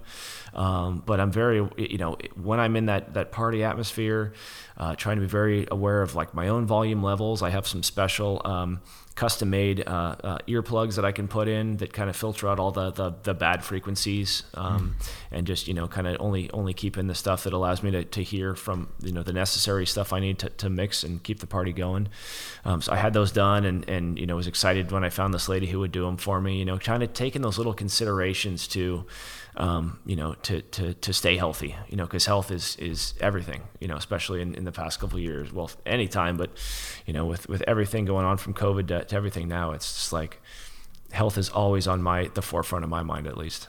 Well, it's good you're thinking about that yeah. because it, it's something that, you know, as I get, get older too, I start thinking about too, like, you know, what am I going to do when my current career is over? Right. You know, am I going to just sort of, you know, retire on a beach drinking margaritas maybe for a week. Sure. And that's going to get old very quick. Right. It's like, what else am I going to do? And am I getting the steps done now to sort of prepare me for whenever that day actually is, where it's time to leave X career and now mm-hmm. go on to something else? You know, the old school way of doing it was you retire at 50 and then. Right. Your house is paid off. Your kids are out the house, and this is your golden years, the baby boomer, you know, fantasy. And we're like, even if I were to retire at 50, 55, 57, whatever it is, I'm gonna still have a lot of youth and energy that I still want to go and do something. I don't want to just sit at home and do yep. nothing just because I could. It's like you want to go out there and actually do something uh, productive, which is kind of what I'm doing here. Just do something that's actually keeps you going, learn learning different things, and yeah, you know, for me, what I'm learning here is to trying to find that that whole balance, which is one thing that I always go back to. How do you yeah. balance one thing with the other, with all these other things, mm-hmm. and we're all trying to find that secret sauce, or at least what, what works for us. Right, right. I, I, yeah, I totally agree. I think you know, if I was 60, just sitting on my couch all day, I would, you know, probably just be bored out of my mind or you know i think by actually staying and, and doing things it, it helps you know keep you young and, and moving and everything on else but um, you know I, think you know for me education is always there you know I, I, think you never stop learning you know maybe maybe go back and doing some other school or an advanced another advanced degree or something like that or you know, maybe writing or, um, you know, for me, I'm sure I'm going to have my big old stack of records at home and I'll just be, you know, thinking about the good old days of Vegas nightclubs and whatever else. And then just, you know, listen to my old records on the record player and, um, you know, playing, probably playing a lot of golf. That'll be good too. But playing a lot of golf.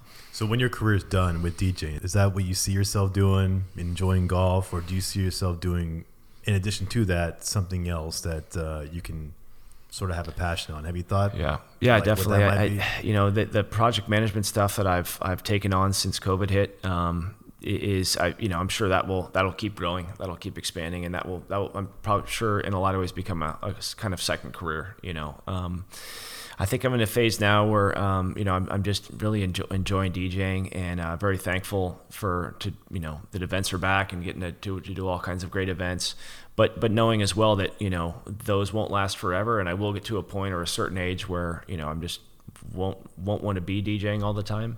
Um, so enjoying it while it's here, and always kind of keeping an eye out on that that next you know kind of venture like you're talking about, you know, and keeping an eye out whether it's you know work related or or not. You know, I'm I'm sure a lot of it will be you know stuff that uh, my wife and I things we'll want to treat do from traveling or trying different things. Um, you know, I'm sure our kids tr- following them around when they get to be you know going to school wherever whatever whatever they're doing career wise. You know, following them and living through them and and seeing all their joys and and what they're doing too. So you know do you see it as uh, in the career of DJing where the longer that you that you do it, the more experience that you get, the more you can keep up with the times, the more people want to bring you in to actually do the uh, gigs, or do you see it as like professional athletes are a good good example. You yeah. you come in here, you're the top talent from college, you're you know you're king of the hill. You're like Kevin Durant or Le- LeBron James, but then you hit a point where it's like now you can't perform the same way as you used to. But here come the these young kids that are coming in. They're basically taking your place. Do you kind of see the same thing, or yep. feel the same thing in DJing, or pretty much as long as you keep up with the new music, mm-hmm. it's still going to work for you either way. I, I, I think it's a great question, and, and I mean for me, seeing you know, knowing how competitive the the DJ landscape is now, seeing that you know you can get the 16 year old kid that just goes and buys the digital turntable thing and can be playing a party, you know, that night, that kind of stuff, I think does does certainly keep you motivated. Um, but for me, you know, I'm at a point now where I'm, I'm thankful to work with so many amazing uh, agents and event planners and and high profile events that I always want to make sure that the product that I'm delivering is is you know second to none. You know, so I I put in you know countless hours, you know, um, at home that people don't even see. You know, practicing, working on music, you know, doing remixes and edits and all these things, and and kind of getting everything ready. So even if it's only maybe a three four hour event that I'm doing, there's probably at least 10, 12, 15 hours of pre work that I've done at home. To, in advance of that event, so when I step out on that stage, um, you know, it's it's hopefully you know, great product. Um, you got to put the work. I, am a firm believer that if you don't put that work in, um, you know, the quality will suffer. That's crazy. And do you have a specific genre, or you pretty much, hey, what, what is it the client want? You want this? Okay, I'm going to make that happen, even if that's not my normal specialty music. How does yep. that actually work? Yeah, I, I, you know, I love, as I said, I love all kinds of music. So, and I'm thankful to, you know, some nights maybe do this kind of set or this kind of set or this genre or that genre. Um, and to me, it's I, that's what what I kind of feed off is that it's always a different challenge, something new to wrap my head around, and it's the kind of music I haven't maybe as familiar with, you know, um, or don't maybe not as not as that, but if I that I don't play a whole lot. For example, here in the Bay Area, there's not a ton of country music parties. It's just not really that part of, of the United States. So, you know, did did a wedding two weeks ago, and they just they wanted a whole bunch of country music, and I just don't play a ton of that because it's not really that scene in the Bay Area. So, kind of you know, practicing a whole lot of stuff like that at home. Those kind of challenges are cool because it's it's like something new. It's like the new egg to crack. It's like, oh man, I want to get into that and try to figure that one out, and you know. So how does that work when you have a genre like country that you're just like, I've never really dealt with that, but yeah. now you're thrown into the fire. I got to perform a party where they want country music. Yeah. Like, what's the first thing that you do? Do you just go and find like the top, you know, country music stars that there is, and then just kind of work from there, or do you? How how does you, that even work? You want to make sure, yeah, you want to make sure you kind of get your get your hits down. You know, get your your your playlist all knocked out. Um, so you'll you know you'll talk to the client, you'll you'll seek recommendations from them, and make sure that you kind of have all their favorites included. You know, you'll certainly consult with with charts and stuff like that. And and you know, I've been doing it long enough now where I definitely kind of know. You know, I I definitely know a bunch of good country stuff, but um, and then from a technical level, it's once you can you know understand that each each song, regardless of genre, has its own, and not to get too technical, but it has its own kind of tempo that it's at. You right. could honestly, you could mix anything together. Like if you had a Beethoven song that was at 120 beats per minute, and you had a Calvin Harris song, you could you could mix them together because it's just like riding a bike. It's like the two wheels go at the same time. Wow. Um, you know, so it's it's kind of like stuff like that is you know is when you figure out the basics like that, it's it's kind of the sky's the limit. You ever get people come up to you afterwards saying that was so awesome? Do you have an album because I want that song? I, I do. Uh, you know, they'll say, "Hey, man, do you have any mixes up?" And that's all. I refer them to my website where they can see all the mixes and, and stuff like that. Yeah, that's awesome, man. Yeah. So like the hours that you're putting in prior to a gig, especially a big one, especially when we're you may not be as familiar with with the with the uh, genre. Yeah what is that like at, at home, and how do you like have the, the conversations with, with your wife saying, hey, you know, this is gonna I need to spend time on this for like 10, 12 hours a couple of days. How do those conversations go? yeah, she, I mean, you know, you, you definitely try to factor, you factor in your, you know, kind of work time around certainly your family schedule, right? You know, so you, it's, it's important to me to kind of have like those meal times when the kids get home from school, when we have, you know, they're taking their bath, getting ready for bed, all that stuff. You know, those are very crucial family times. And so I factor all my work around that, you know, so there's been, countless nights where you know kids are in bed you know dinner's all packed up and then that's when i'm putting in the long hours you know kind of in my little lab figuring everything out um, and just trying to work work and, and factor around that, that family schedule do you ever get those times where you're just in the, the zone in terms of what you have to create that you don't mean not even know it until she tells you that hey you haven't said hi to me in a couple days or you haven't done that because i know yeah. i've been that plenty of times yeah. whether it's uh, at work or coming home and editing this this whole thing here yeah. you get in the zone you're like i gotta work i gotta finish it and it's so easy to forget like oh i never said hi to you or i haven't hugged you or whatever it is because i'm just so in zone and it takes me i don't know about you but it takes me a second to actually be able to step back and say all right uh, i need to tune my brain off of what I'm working on because I'm so into it and realize, oh, there are other things. And that's one of the things that I tend to struggle with a lot too. When I'm trying to either be at work, it's focusing on that. I come here and I do this, it's focusing on this. And then being able to flip that, that switch to say, okay, close this it's family time now or mm-hmm. it's me and her time and mm-hmm. she doesn't have a lot of time because she's working as well are you kind of in the same boat as it's me? true it's true i mean there you know there's been those nights when we kind of like my wife will get home from work and we'll kind of high five and i'm off to work you know and we kind of have those quick exchanges sometimes um, and then times where you know i'm kind of in my zone working and kids will bust in the door with a you know uh, busted his knee on this or something, or my wife will ask me about this, whatever it may be. Um, just you know, need some support or or need um, you know just need to talk about something you know more real than kind of this event I'm getting ready for. Um, and it's it, it, can be challenging at times. You know, trying to to get out of your little zone that you're in and kind of switch your brain, like you said, and take a step back. Um, and I, I, it is tricky, and I think just with over with practice and, and, and working on it, but it's it's you know I'm not sitting here you know trying to say I'm an expert on this stuff. I mean I'm I'm always trying to learn as well. It's because it's tricky. It's a never-ending thing. It's yeah. that yin and the yang. There's that energy that you know a lot of guys give off, and an energy that a lot of women get off, and we mm-hmm. it, we um it we're working together to helps us balance it. But then it's easy for us to forget if we get too much into our own way. Yep. We forget about you know the other side of it, and it's one of those things why you know being in a relationship or a marriage for multiple years, ten years or whatever is more. Yeah that's where the big challenge comes from that I've seen is being able to shut certain things things off and realize you know your partner's got their own things going on too. Yeah. And if you don't respond to that, you know how things happen. a lot of problems that I see with friends, co-workers, or acquaintances is that we get so focused into this whole zone, and I've been guilty of it too you know, hey, you know, I need to go out and make all the money because I need to take care of this this this bill. I got to prepare for this, um, you know, retirement account. I have to go take the cars to get fixed. I got to go, you know, buy this and build that, whatever it is, because we're very technical. I mean, I don't know if you're the same way, but yeah. I'm very like technical. I got to get the tasks done. Oh yeah, and then yeah. I never get time to actually step back and say, oh yeah, there's the emotional side. There's the I need to sit down and talk to you side. I'm it's. Um, Yep. It's foreign to me, and sometimes I, I have to work on trying to explain it to her so she understands this is how my mind works. Yep. I think a lot of us forget about that. That people's minds work differently. It's true. So what's obvious to me is not obvious to you, and vice versa. And it's like just even understanding that helps things go a long way. It's so you, true. Understanding kind of the mental where that you know uh, where that other person's coming from. Um, you know, maybe your day was amazing. Maybe they had a horrible day. You know, and and kind of taking that step back to you know put yourself in their shoes for a minute um, you know, and, and, it's not just a spouse; it's it's talking to people at the workplace and understanding where they're coming from. But it's so crucial because because like you said, people do think different ways and people process information differently. And this goes back to we are talking about earlier. I mean, with gun control and, and abortion and everything else, is that eh, people just process things differently. Um, but on an intimate level, you know, with your spouse or your partner or whatever it is, it's um, it, it, can be tricky, you know, and I think that's where just it all comes down to communication in my mind is just being open with each other about the challenges and and um and trying to get on the same page. Need a refill? Absolutely. Thank you. Hold on. I'll just pass it down to you since he's long This is good stuff.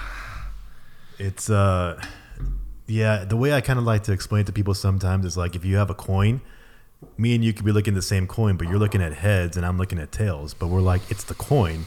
We're not realizing that there's something on the other side that mm-hmm. they see, but we're both looking at the same exact coin. It's true. And I see so many people like, that. nope, this is the it's tails. If you don't see tails, well, you're an idiot. Well, from their side, it's heads. It's the same freaking coin. Yeah, yeah. But we don't actually take a step, take the take the second to actually say, all right, what's going on here? And you know, I try to make sure that I explain my my my side of it, but also realize there's another side that maybe I just don't see, and no matter how much I try to wrap my head around it, I mm-hmm. can't get it.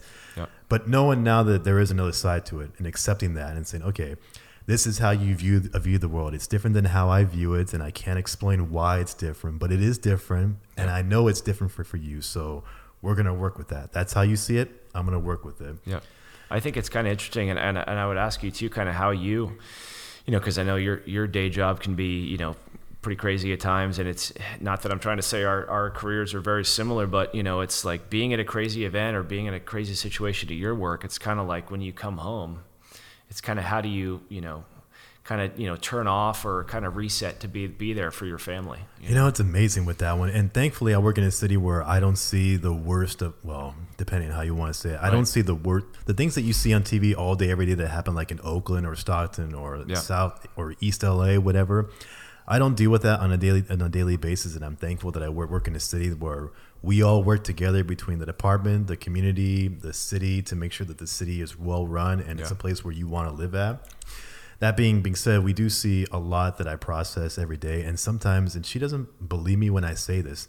On a 12-hour shift, if I deal with something, and let's say at 7 a.m., and I don't get home till 7 p.m., I literally have forgotten about what I did at 7 a.m. because it's just throughout the course of the day, you you put out one fire here, okay, there's the next fire, Right. And maybe it's not you know gunshot, gunshot, gunshot. Maybe it is. Um, you know, domestic violence to a barking dog to somebody who jumped off of uh, this has happened off a 150 foot transmission line Wow. and having to go and realize the guy is still alive after touching the wire at however many thousand volts and Oh, then man. helping him get him the medical attention get the helicopter in to fly him out. And then once it's gone all right what's next? What's the next call for service? And Right. being able to process all that. And i've just learned to you know handle it then and then and there. And then it doesn't bother me anymore. And i go on with the rest of my day and i go home. How'd your day go it was fine. Like it, oh yeah that that happened but i totally you know just it literally it kind of just i move move on from it. The only thing that actually sticks with me is when it's stuff that involves children. That's where you're like okay that's just on a whole different level. And Right. you know those are things that you have to like wow that's you know that kind of stuff happens Yeah. and no one wants to talk about it because it's um you know how dare someone do that especially when it's your when it's their own kid that's a whole Yeah. another bag of worms there that i don't really want, want to get into here but it it happens and then you have to process that Right. and then you have to come home Right. and switch that off and then get to whatever it is you're actually doing. Okay, I gotta I gotta walk the dog, I gotta make dinner, I gotta make my lunch for tomorrow, and I got three hours to do all that. Maybe I can catch a little bit of ESPN and then fall asleep and then do it again the next day. That's right. Yeah. And it can be a, be a challenge because you get so set in, like we were talking about, we get in our zones. We know how to do this and do this and do this and do this, fall asleep. Yep. And in that whole process, we forget to take time to spend to talk to our partners because we're just like, this is how I'm working. Kind of leave me alone. You get bills are paid, dinner's here, you're good, right? I'm similar. I'm very like kind of task, you know, mission checklist. Like here's my list. Boom, got that done. Boom, got that. done, You know, and it's just, uh, you know, my, my wife is not always just like that. You know, and, and I'm sure that's the same for a lot of couples. Is this is kind of, you know, just not always that same mesh in that way. So how do you work through that as a couple and and you know, you know, uh, uh, kind of grow grow off that and and and work work through together. Right, and it's you know I know she does she doesn't see it, and I don't blame her at all. It's the way that we're wired. We Yeah. are wired differently, whether you call it men and women or Yeah. Pisces and Sagittarius, if you believe in that in the zodiac Sure. stuff. Yeah. you know we're all wired differently, and it's how do we just understand? Hey, I don't see the world the same way that, that you do. You don't see the world the same way as I do. You handle stress differently than I do. Yeah. Let's just agree to disagree on what's right or what's wrong, and just accept that we're both different that way. Now that we've gotten that out the way, how do we go beyond that? Yep. And it's like, okay, that's how you process it. I understand. How? What's the next step that we can do now? As opposed to, well, you're just nuts because you don't want to talk to me because you don't tell me how your day how your day is going. It's like, honestly, do you really want me to tell you everything every day? Right. And it's uh, but it's not the point though that I find out. It's just the the, the communication part that let's Yep. sit down and, and have a conversation about whatever it could be about. Yeah, you know the.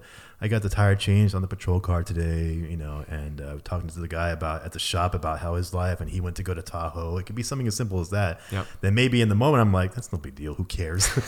but it's like a simple conversation that that's Right. all they, that, that that's all sometimes couples actually need. Yep. Yep. But you're right. It's hard for us to change to switch our mind because working together, that's how things work. That's kind of like how when you build a family, that's how things work. Somebody's got to go to the store. Somebody's got to go Yep. take the kids to school, pick them up. Somebody's got to take them, you know, to the you know counselor or the what or the softball game or, or whatever it is. And then mm-hmm. somebody's also got to be there to read him the bedtime story Right. and you know bond with them that way and sometimes we split it up and say you do that and you do this and we're good and then more along lines now is how do we mesh that and just just sounds to be like you know some people are better at a than they are b Yeah.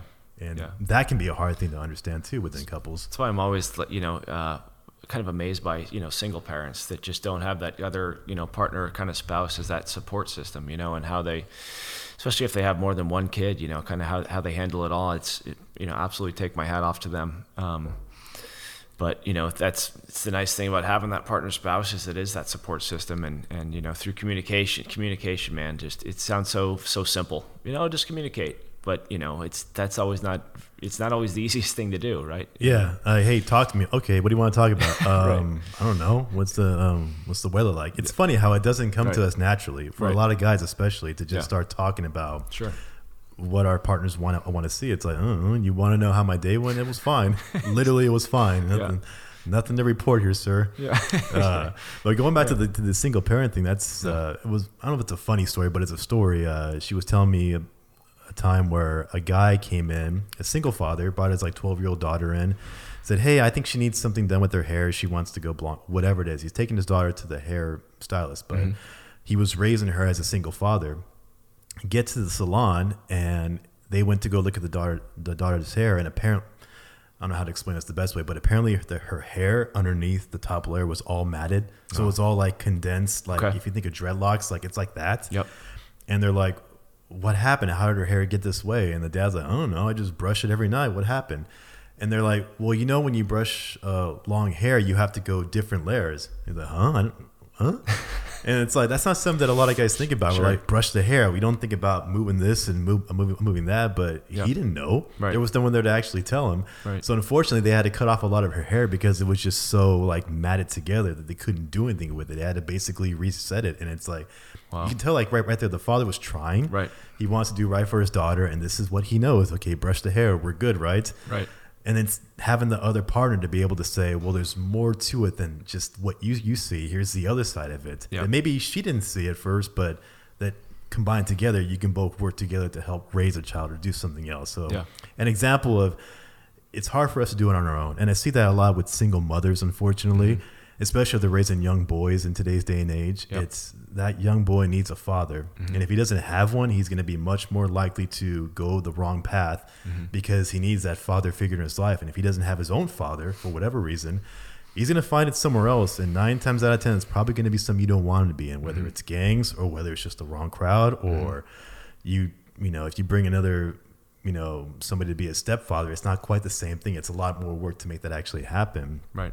I have a family member now who uh, was raising a son as his own. It was actually his wife's from another marriage, and you know I, he did his best. But you know the kid now is like in his mid twenties, and he's got a lot of problems, and he just never. As much as uh, my relative tried to work with him, it just wasn't. It it just didn't buy in. Whether the, the kid blamed the father for not being there for him, the real father, or whatever it is, this kid just went down the wrong path in his life, and it's like, you know, trying to get him set straight, but it's it's hard. And uh, he had, and my, my my relative pretty much had to face the facts where we just had to cut him off, and it's like we can't do anything for him. He's an adult, and Yeah. if that's what's going to happen, then he's going to have to go through the justice system Yeah. because he's making those choices. Oh man, that's so challenging. Yeah. It's uh, yeah, you're right. It's like if I'm gonna have kids, uh, it's like we both had to do this together, me and my wife, because we both had to be in his life or her life, and we both had to do our part to do what's best to make sure we raise them. And you know, maybe Right. I can do my my part if we had kids to you know make sure that they understand what the world's like. Yep. And you can do things that I'm just not as so accustomed to. Sure. And that's the beauty of it is that, you know, you each bring your different strengths to the table, you know, and you you like us as guys, we don't have to necessarily know all the all the ins and outs. We don't have to do it all. You know, uh, we have we have our partner there to, to help us with the rest of it. Um, but like I said earlier, I said earlier, we were talking about earlier, as I think, you know, salute to the the people that just realize that, you know, kids aren't for them. And so, you know, just knowing that and as opposed to bringing the kids in and, you know, just not really wanting to, to worry about them. Well, we had kids and now- now they're kind of a drag. And so I'm just going to forget about it. It's like, yeah, not, not ideal. So, um, but just being on, being on that same page with your partner about whatever you guys want to do. if you can go back in time and tell your 20 year old self about what life is like at 40, would you believe how your life turned out? Oh man. No, and I'm sure everyone probably says that, you know. I mean, it's it's funny when you look at the different jobs you think about you want to do. I remember when I was a kid, I, I heard that investment bankers make a lot of money, so I was like, oh yeah, I want to be an investment banker, you know. Um, you know, it's, it's- you just think about all the various jobs you want to try to do. Um, wanted to be a park ranger for a while, and you know, it's just all the random things, and then it's just it's just so life you do, will take you on these paths, and I, I I do often wonder about you know um, you know like.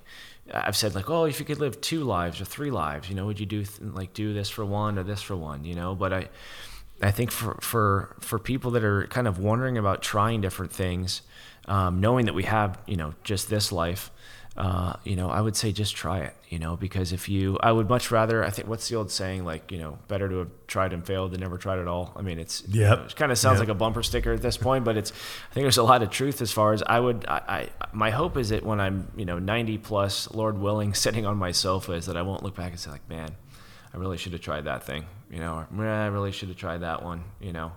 Um, you know, not that, you know, part of me, you wanted to go like, uh, you know, go follow a rock band around, you know, world tour or something. Like, and obviously there are certain things that are more realistic than others, but right. point being, if there are things you're wondering about, it's, you know, um, try, trying to give them a shot as much as you can, you know, cause it's, you know, life goes quick, you know, it blurs together. It really does. You know. Tell me about it, man. You have yeah. a son and a daughter, correct? Uh, two, two, two boys. Two boys now. Yep. Okay. Yeah. Like, if you were to, if what would like be the biggest piece of advice you would tell them as they get into, especially their their teenagers when things are starting to, you know, okay, here's how the world actually works. Like, yeah, I, ah, man, I would say just just enjoy being a kid as long as possible. You know, I, I remember being a kid and all I wanted to do was be an adult because I just wanted to do all the things that adults could do. You know, and it's funny, like I see in, in our oldest son right now, he's like, Dad, I just want to be an adult. I want to do what you're doing. I want to be able to and it's it kind of breaks your heart a little bit because you know that their childhood's going to go by so fast and it's just trying to encourage them to just don't worry about that. Just enjoy being a kid. That's all you have to do right now you know is, is get, get an education you know go to school and just enjoy being a kid because you're going to have so much time for all the adult responsibilities that come with it you know. But, but you know when you're eight years old that, that doesn't make any sense. You just want to be an adult and do that. I think we i think well at least me and you probably were the same way too. Mm-hmm. if i was 10, 12 years old again, I would have said the exact same thing. Yep. Because all you know is you're living at home, mom and dad pay for everything. You can't go out past 10 o'clock. You can't drive. You can't, you know, have your own place. Right. You know, when, when you get to the age where you get interested in girls, if you're a guy like 16, 17, 18, whatever it is, it's like, yep. oh, you know, my mom and dad, it's embarrassing that I'm around mom and dad. Like, you really just want to be like, I want to be on my own. I want to make money. I want to go and do what I want to do, have my own place, do whatever I want to do, do there. Yeah. And then, you get told by people enjoy your, your your youth because once it's gone it's gone. You're like well my you know it kind of sucks. I can't do anything. And then you become an adult and then you get into the real world where you're working you're commuting. Uh, it's yep. harder to actually, you know, keep your health in the, in the same place as you yep. can't do the same things you could physically at 15 that you can when you're almost 35, 40 years old. Like, right. oh, I can't run that fast anymore.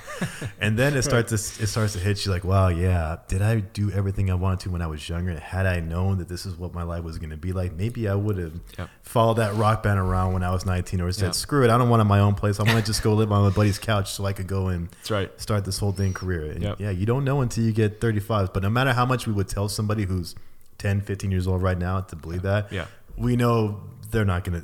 Right. they're like, kid, being a kid sucks. It's in one ear and out the other. They're gonna say, "Dad, you're full of whatever," you know. And, and certainly, I, you know, depending on what age you are, you can obviously, you know, afford to take more risks than other ages. You know, currently when you have more responsibilities or whatnot. But man, just just just being a kid and and you know the stuff you think about is is going to be crazy or earth shattering as a kid or oh, that boy or girl didn't like me or whatever. And when you're 14 years old or whatever, you know, 10 years from now, maybe one year from now, you're not going to worry about that. You know? Not at all. And then also too, as you get older and you experience more life, you kind of figure out what career you actually want mm-hmm. or where you want to actually go. And you're thinking, well, you know, I wouldn't have been able to do that had, you know, I not made this decision in life. Or, you know, one thing that gets a lot of young men, unfortunately, is that they try to do everything right. Like, okay, mm-hmm. I'm going to go to college. I'm going to do my studies. I'm going to study to be whatever, finance, whatever it is, and just hunker down and do that so I can get this really good job when I graduate.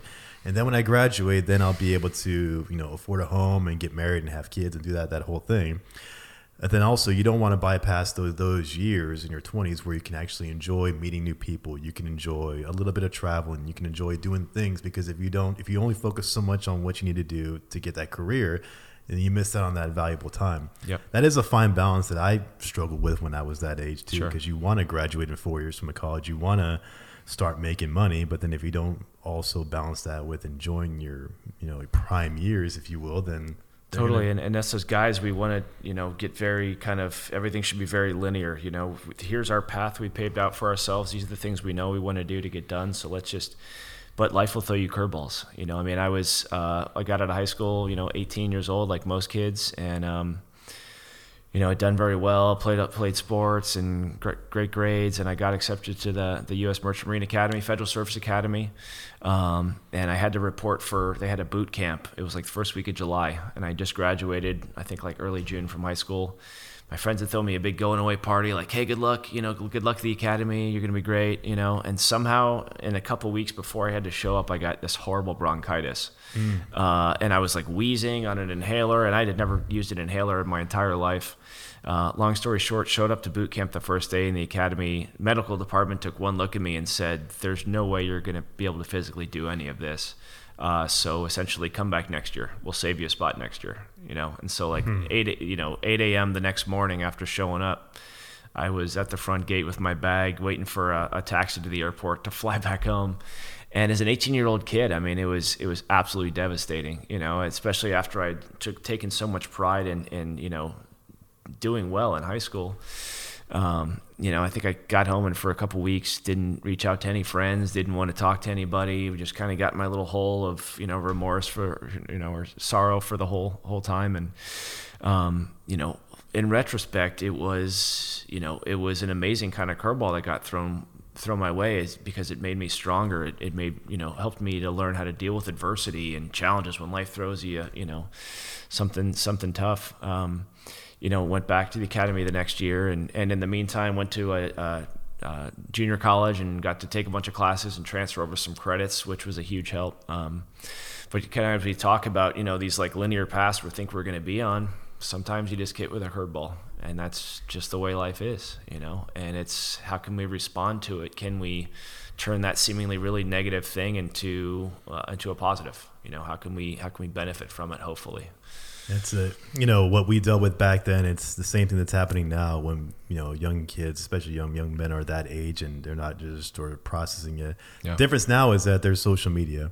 So imagine now going through all that, right? And now you go online, and now you're seeing what everybody else is saying. You kind of yeah. social media can be a great thing, but can also be very dangerous if you don't do it the right way. And when you're young, impressionable, and your mind's not developed at that age to really process all that, right. you can easily fall off a cliff. And that's the one thing that's uh, I don't know how we can figure out in this modern world for the young kids, the young men, the young women, so that they don't take what they see and go the wrong way. Right. And we could do what China does, and they just you know censor everything that you're only going to see what we tell you to see and in a way it saves their their youth from all this negative stuff but it's an autocratic system right so you're you know authoritarian system where, where we want you to only see this it's like well, what's the right answer it's like I don't know what the right answer is on that one. It's hard, man. I mean, our, our, just like this past week, our eight-year-old came to us and said he, you know, he feels like he's fat, and he's he's just not. I mean, he's just like muscular, strong, healthy boy. Knock on wood. And um, you know, so my wife and I was just heartbreaking because like, where, where's he getting this from? I mean, he doesn't have a cell phone yet, of course, because he's only eight. He's not looking at social media all day long, but somewhere he kind of got this sentiment. And, and for kids that even are older and have phones now and looking at you know Instagram or TikTok all day long and kind of comparing themselves to what they're seeing on these these social media outlets constantly all day long. Uh, man, I'm I'm thankful we didn't have to have to deal with at least all that you know inundated with it all every day. That's crazy. An eight year old boy coming to his parents and say, "Hey, I'm fat," and you're just that, like, "What are you talking about?" You know. So so a, a big thing for us is we never want to be you know kind of like our you know our maybe our some of our parents would say dad just suck it up you're crazy you know we we want to take that moment to pause and and you know kind of delve into it deeper you know well why why are you thinking that you know what what kind of what's behind that and let's let's talk about it um, but yeah it's it's social media is it's it's absolutely changed everything you know and the fact that we can get news access to everything literally in two seconds uh, you know i often you know, at times even as a DJ, I struggle with, man, what's the point of even putting out a whole? What's the point of spending hours trying to put a whole new mix for people out together when there's like new songs coming out every two seconds? You know, I often wonder about that. You really get that sentiment, like you just got this really cool mix, and then yeah. the next big hit from whoever comes out, and you're like, well, that's out the window. I'm like, really well, yeah, it's this brand new mix. Like it's already, you know, it was it's old like in two hours. You know, it's like so, you know, but then, but then I, I, I but then I say to myself, well, it's you know, it's like screw that, man. It's like there's gonna be there is gonna still gonna be a lot of uh, hopefully joy that you'll you'll bring to people by putting this out. So so release it. You know? Well, that's the thing. Is like we, we talked about in the beginning. Like people come to see you. Like Yeah. you know, you created a product that people want to hear, and they're gonna love it. and They're gonna enjoy it. No one's gonna care so much that it's not. It's not the latest song that came out yesterday, so we don't want to hear it. And that's something that I've learned doing my own thing too. Is that Yeah. For the most part, people really don't care about that. They care about overall the product that, that you did, uh, deliver. So what if you didn't talk about the latest thing that came out five seconds ago? No one's gonna say, "Oh, he didn't talk about that," so screw it. It's like Right. They come into and they want to enjoy the music. Right. Honestly, like you know, if I came 20 years shows and you played me something from 10 years ago, I would never know know the difference. I'm like, the beat's awesome. I'm getting Yeah. into it. Yeah. It's creating the, the great vibe. I'm having a great time. You know, like nobody really cares specifically. It's not that on there. Yeah. So hopefully that you know it's some sort of um, um you know a refreshment to you. appreciate that it. really yeah. it's I think it's easy to, and, and I'm sure a lot of you know people in artistic professions wrestle with it. You know, you kind of get paralyzed by you know the thought of trying to put out the perfect. You know, I, I, just talking with somebody, you know, about I- maybe it was a friend about releasing a track or somebody releasing something, and um, yeah, it was it was a friend of mine who's a, a young so a young aspiring music producer. I think he's he, he's only been out of college about two years now. And he was just saying to me, he goes, man, you know, I released this stuff and I just I really wasn't sure about it. And I told him, I said, you know just just release it any any kind of little tiny imperfection you might hear in your ear you know 99% of people aren't aren't even going to pick up on it you know it's it's you're trying to get your art out into the world you're trying to get your art in front of people so they can start responding to it and, and interacting with you and to um, me that's way better than worrying about some little tiny imperfection in something I mean, it's exactly right. That honestly, it's like people who get so concerned about putting the perfect reel on Instagram or Yep. putting the perfect YouTube video out. That I got news for you. Nobody really cares about the perfection part. What matters is the content, the message that you deliver, the Yep. music that you're actually bringing, how you make people feel with that. That's actually what what matters. Not did I use the right lighting on this camera here? I mean, even the, this whole setup here. Yeah. it's not perfect. I got three bulbs that are out of four bulbs that are not, not working here. I see I never even noticed it honestly Yeah, like, like nobody really cares about Yeah. that when you really think, yeah, it makes everything look nicer. Like if I turn that fire pit on behind you out there, which I totally forgot to do. Like if I turn that on, it would look great in this camera behind me. Yeah. But what Matt, what people actually care about is the content. Yep. And I've seen that too. When I've watched some of my fellow podcasters or other videos, Mm-hmm. I get so enthralled in the content. I subscribe to them and I watch them for their content. I don't pay attention that they're in their mother's bedroom or they're they're in the they're in a garage where it's echoing or there's sirens in the background, which happens here because of where we're at. Right, right. Or it's like the content is actually matters to me. So if somebody does have an imperfection in a video or a music or a music track they're actually making, no one says stop. That was wrong. I'm out of here. Yep. They just keep going because they're into it already. Yep. So hopefully it's some solace to like the, the person that you were talking to there. That really Yep. honestly, once they're into it, nobody cares about those minor imperfections. That's it's all in your your head yep really it's the overall message you're, that you're trying to deliver. All this other stuff the equipment the lighting whatever that's all nice but it doesn't make it doesn't overshadow the episode. I've seen some great video podcasts out there. Production quality was spectacular. Cinematography like it looked like a freaking movie uh, actual movie with everything done correctly Yeah. but the message was empty. Yep. so as great as it was to watch it like yeah visually it's great. It's not it doesn't really speak to me or i don't get into it with the host or who they're talking to because there's no message there. So if there's anything that i've learned even in doing this it's more about the content you deliver. Like the, the followers they'll come in time Yep. which is why i like doing it like i'm not doing this to make money. If i was then i would have stopped a long time ago. Or i would be talking about the hot button topics covid or trump or Right. the dating scene or whatever it is because i know that's what people want to click on. Right. I don't do that because I'm thinking the long game. You know, five years from now, someone might see this episode now that I've created, Yep. or ten years from now, what does it actually look like? So that's the way I'm thinking. So I want to be able to make sure that I live up to that and not worry so much about the little details. That, Yeah, agreed. Yeah. Yeah. I mean, there's been like you know, a, like a press press photo or two. I've wondered about. Ah, that little hair is off or whatever. Do I, you know? Um, and it's you kind of get you can, you can get so bogged down in, in the kind of trivial stuff like that that it's just it's it's it's not it doesn't serve any purpose. You know. It kind of does speak to the world where we're in. Where where do we get to that point where that Yeah. actually mattered? And you go back to our parents' generation, nobody cared about that, and no one still does now. But where did it come from that it has to be perfect? Because if it's not perfect, then I'm not going to get the the likes or the gigs or whatever. It's like it Right. really doesn't matter at the end of the day. Right. Right. Yep. We've been going on almost two hours, Scott. This has been an awesome conversation, man. See how time flies No when way. you start getting into it like that. Yeah.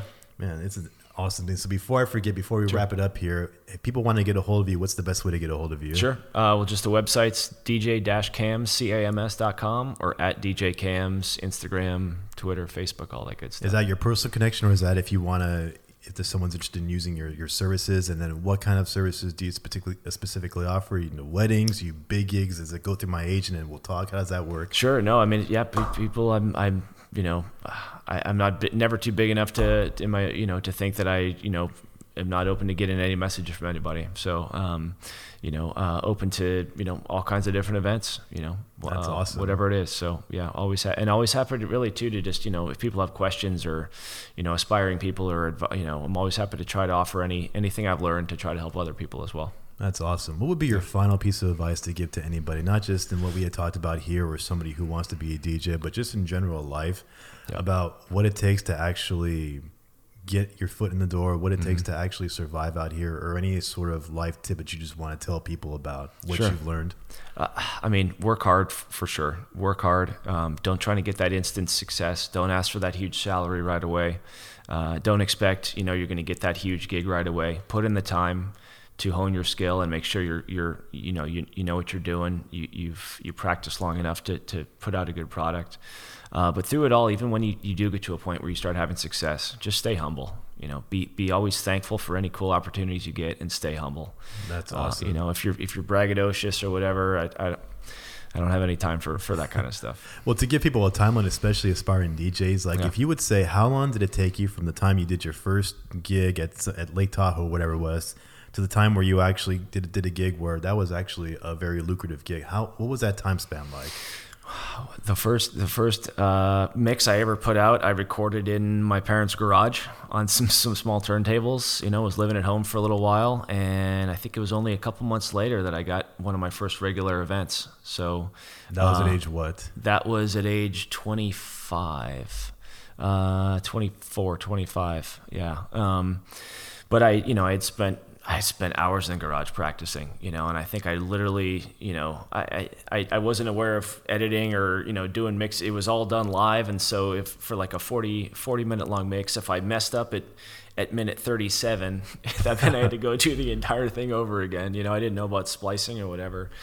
Um, so, I mean, I spent hours, I mean, you know, like just a week straight trying to get the one like 40 minute mixtape out so know? from the mid 20s when you first started this at yeah. what point did you say okay now i'm at a level where this is actually getting some traction. I'm getting noticed. I'm making some money. How like what was that time spent like five years ten years? A couple years. Yeah it was a couple years. Um, you know until i got to the point where i was you know you know doing this not only doing it full time but at a point where i was you know able to pay all the bills and able to have my own place and and um, you know uh, my my then girlfriend, now wife. We, you know, we were around the time we were we were getting married. Um, but it took a couple years, you know. So point being, it's it's not going to happen overnight, you know. Um, and I was really not only was I you know working on my skills you know as a DJ, but I was also really trying to, to, to meet the right people, trying to survey the scene, look around, and say kind of figure out who are the key players I need to talk to, you know, people I respect, kind of those circles I want to be in. You know, how can I get introduced to them? How can I meet them? And for, kind of forming those those relationships. That's a smart way way to do it. You're putting in all those hours, mm-hmm. probably forty. I'm guessing over forty hours a week yeah. when you first started at yep. 25. Yep for several years before you even got any traction. In the meantime, on top of doing all that work where you're not getting paid, you're still making connections. You're still talking to people. You're taking any gig you can get, even if it was free. Yep. At the very least, just to get the experience, or maybe there's that one person at the party that hears you and says, "I like that guy.